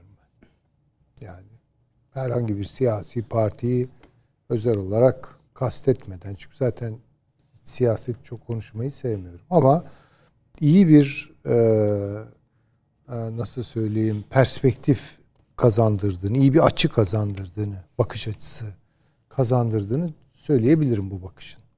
Etkilenmelerin derecesi şu olabilir, bu olabilir. Ama pek bu kulvarların dışında bir şey yok. Türk siyasetinde onu söyleyebilirim. Ee, dolayısıyla e, yani Türkiye açısından e, bu iki e, ne diyelim entitenin, zatiyetin e, bakışlarını çok pozitif bulmuyorum. Ama mesela Anglo-Amerikan dünyada yani işte kongre ile e, avam kamerası arasındaki farka bakmak kendinden gösteriyor. Yani avam kamerasında hiçbir zaman böyle Türk aleyhtarı, Türkiye aleyhtarı bir şey çıkmaz. Ha, bu açıktır. Daha pragmatik bakıyorlar. Biraz iyi polisi oynuyorlar. Ama Amerika'da şu anki tablo basbaya yani Türkiye'ye kasteden bir bakış yani. Bu değişir mi değişmez mi Amerikan siyaset dengeleri açısından bilmiyorum. Yani konjonktür açısından elini tutar mı? Neyi tutar mı efendim? Amerika'nın elini. Yani şu anlamda yani o kadar dertleri var ki. Bu arada ama onların şeyleri devam başka eder yani. devlet- o çok Peki. başka yani ilk, ilk hay. siyasete bakıp dış siyaseti anlayamayız. Ya o ikisinin arasındaki ilişkiler daha uzun erimli süreçlerin içinde ortaya çıkar yani. Ya Amerika ağır bir ekonomik krize belki de girdi farkında değiliz. çok kimse öyle söylüyor. Evet yani onun ağır sonuçları, tabloları ortaya çıkarsa tabii ki bu büyük ölçüde dünya siyasetini de Amerika'nın biraz farklı e, kurgulamasına yol açabilir. Hala Onu para bilmiyorum. yağdırıyor sağa sola ve ortada öyle İşte bir para tabii yok. ama o güç alametinden çok bir zayıflık alameti olduğu çok açık. Yani düşünebiliyor musunuz? Bir şeyin varlığı, sayısı çok artarsa değeri düşer değil mi yani? Şimdi bugün dolar değerli. Niye? Çünkü dolar imparatorluğunun mevzuatları hala işliyordu o yüzden. Ödemelerinizi onunla yapacaksınız, enerjinizi onunla alacaksınız. Bu doların değer kazandığını göstermiyor. Mesela Rusya ile için Evet, Yani Yuan bütün- ve ruble üzerinden anlaştılar. Kesin Tabii şimdi o imzaladılar. gibi delen sistemi delen şeyler tabii var ama yani İran, hiç Çin. kimse Aa, dolar değer kazanıyor demesin. Doların fiyatı yükseliyor olabilir. Bu doların değer kazandığı anlamına gelmez. Yani o doların değer kaybı uzunca bir süredir düşüyor. Şimdi bayağı çakılma evresine falan geldi. Neyse yani oralara çok girmek istemiyorum. Ama Türkiye açısından şu an e, yani Almanya'nın bakışıyla İngiltere şeyin e, Amerika Birleşik Devletleri'nin ve Fransa'nın, e, İtalya'nın falan değişmiyor. Yani kasteden sui kast denir yani bu öldürmek anlamında kötü niyet. Evet. Kötüye kasteden bakış. Bu devam ediyor. Peki. Benim endişem de bunun Türk-Yunan ilişkilerinde apseleşmesi ve sıcağa dönmesi. e, yani işte ondan endişe ediyorum açık söyleyeyim yani. Başından beri de söylüyorum. Yanılırsam da zil takıp oynayacağım. İnşallah. Yani Mehmetcik e, vefat e, şehit olacak e, e, buna kim yani ne adına ya ne adına yani Ne- niye yani? yani niye durduk yerde yani? Büyük bir şey olur arkasında hepimiz ölelim tabii de. Niye ölsün garip Anadolu çocuğu? E niye ölsün dünyada hiçbir şeyden haberi olmayan Yorgo? E onda niye ölsün yani? Yani şimdi baktığınız zaman niye yarayacak bu savaş yani? Ama işte Ukrayna savaşı da göstere göstere geldi. Kimse yok ya çıkmaz falan demiyor mu yani? Bir sürü insan bunu söylemiyor muydu hatırlayalım ya. Evet, yok evet. canım bir şey olmaz. Olmaz yok diyor. yok canım. E o var işte. E şimdi de aynı şey oluyor yani. Yok canım Türk Yunan Savaşı çıkar mı Allah aşkına? Hemen durdururlar. Kim durduruyor? Kim durdurmak isteyecek? Amerika mı? Bu kongresiyle. Fransa mı? Bu kafasıyla işte bu Dışişleri Bakanı'yla falan. Peki hocam. Onun için e, işte inşallah bütün bunların dışında kalırız. Paşam buyurunuz. Türkiye'nin e, bence e, şu anki ortam ve giderek de e, biraz evvel ifade ettiğimiz lehine gelişen ortamdan istifade ederek Avrupa Birliği ile Gönül Birliği Anlaşması'nın e, süratle uzun sürede biliyorsun gündemde olan bir konu. Onlar burunlarından kıl aldırmıyorlar E, ki. ama e, buna mahkumlar. Yani şu anda e, dünya ülkeleriyle Avrupa Birliği Türkiye arasında ticaretin neredeyse Türkiye'nin de yaptığı yüzde otuzlardan da fazla Avrupa ülkeleri olan e, ve e, bu hatta mahkumlar. E, ikincisi e, her birinin en önemli dış ticaret partneri neredeyse Çin. Çin'in e, Avrupa'ya ulaşabileceği karayolu sadece Türkiye'den geçiyor. Başka hiçbir yerden geçmiyor. Bu yüzden bununla birlikte Çin ile Uygur Türkleri konusunda da daha aktif hmm. davranarak hmm. daha e, kapsayıcı bir anlaşma yapılabilir. Çünkü Çin de karadan Avrupa'ya uzanmanın tek yolunun Türkiye olduğunu görecek. Deniz yolunda Amerika kendisine biliyorsunuz Pire Limanı'nı kapatarak, Hayfa Limanı'na bir takım sınırlamalar getirerek, İtalya'da Trieste Limanı'nda benzeri sorunlar çıkararak deniz ulaştırmasını Çin de ikinci plan atmış gibi görünüyor şu anda. Çıktı değil mi İtalya tabii, zaten tabii. E, İpek yolunda? İpek yolunda tabii. Ve dolayısıyla o yüzden biraz evvel ifade ettim ya Sırbistan e, hatta açıklama yaptı Çin Dışişleri Bakanı. Bizim Avrupa'daki e, Balkanlar üzerinden en önemli durağımız tek yolda kuşağın artık Sırbistan'dır dedi. Hiç hesapta yoktu Sırbistan. Çünkü kuzeyden gidiyorlardı Rusya üzerinden. Bu en tartışmalı ülke Hindistan değil mi bu? Tabii. Şimdi? Yani, yani e, bu süreçte sessiz ve derinden yürüyen e, ülke Hindistan. Yani Hindistan'a bir bakıyoruz ee, şimdi birli, ilginç bir, bir bakıyoruz Vostok'ta tatbikatta Kuat'ta, bir bakıyoruz. Kuat, yok bir bakıyoruz Kuat'ın içinde. Ama şöyle bir şey de var paşam. Yani gerek Hindistan gerek Pakistan.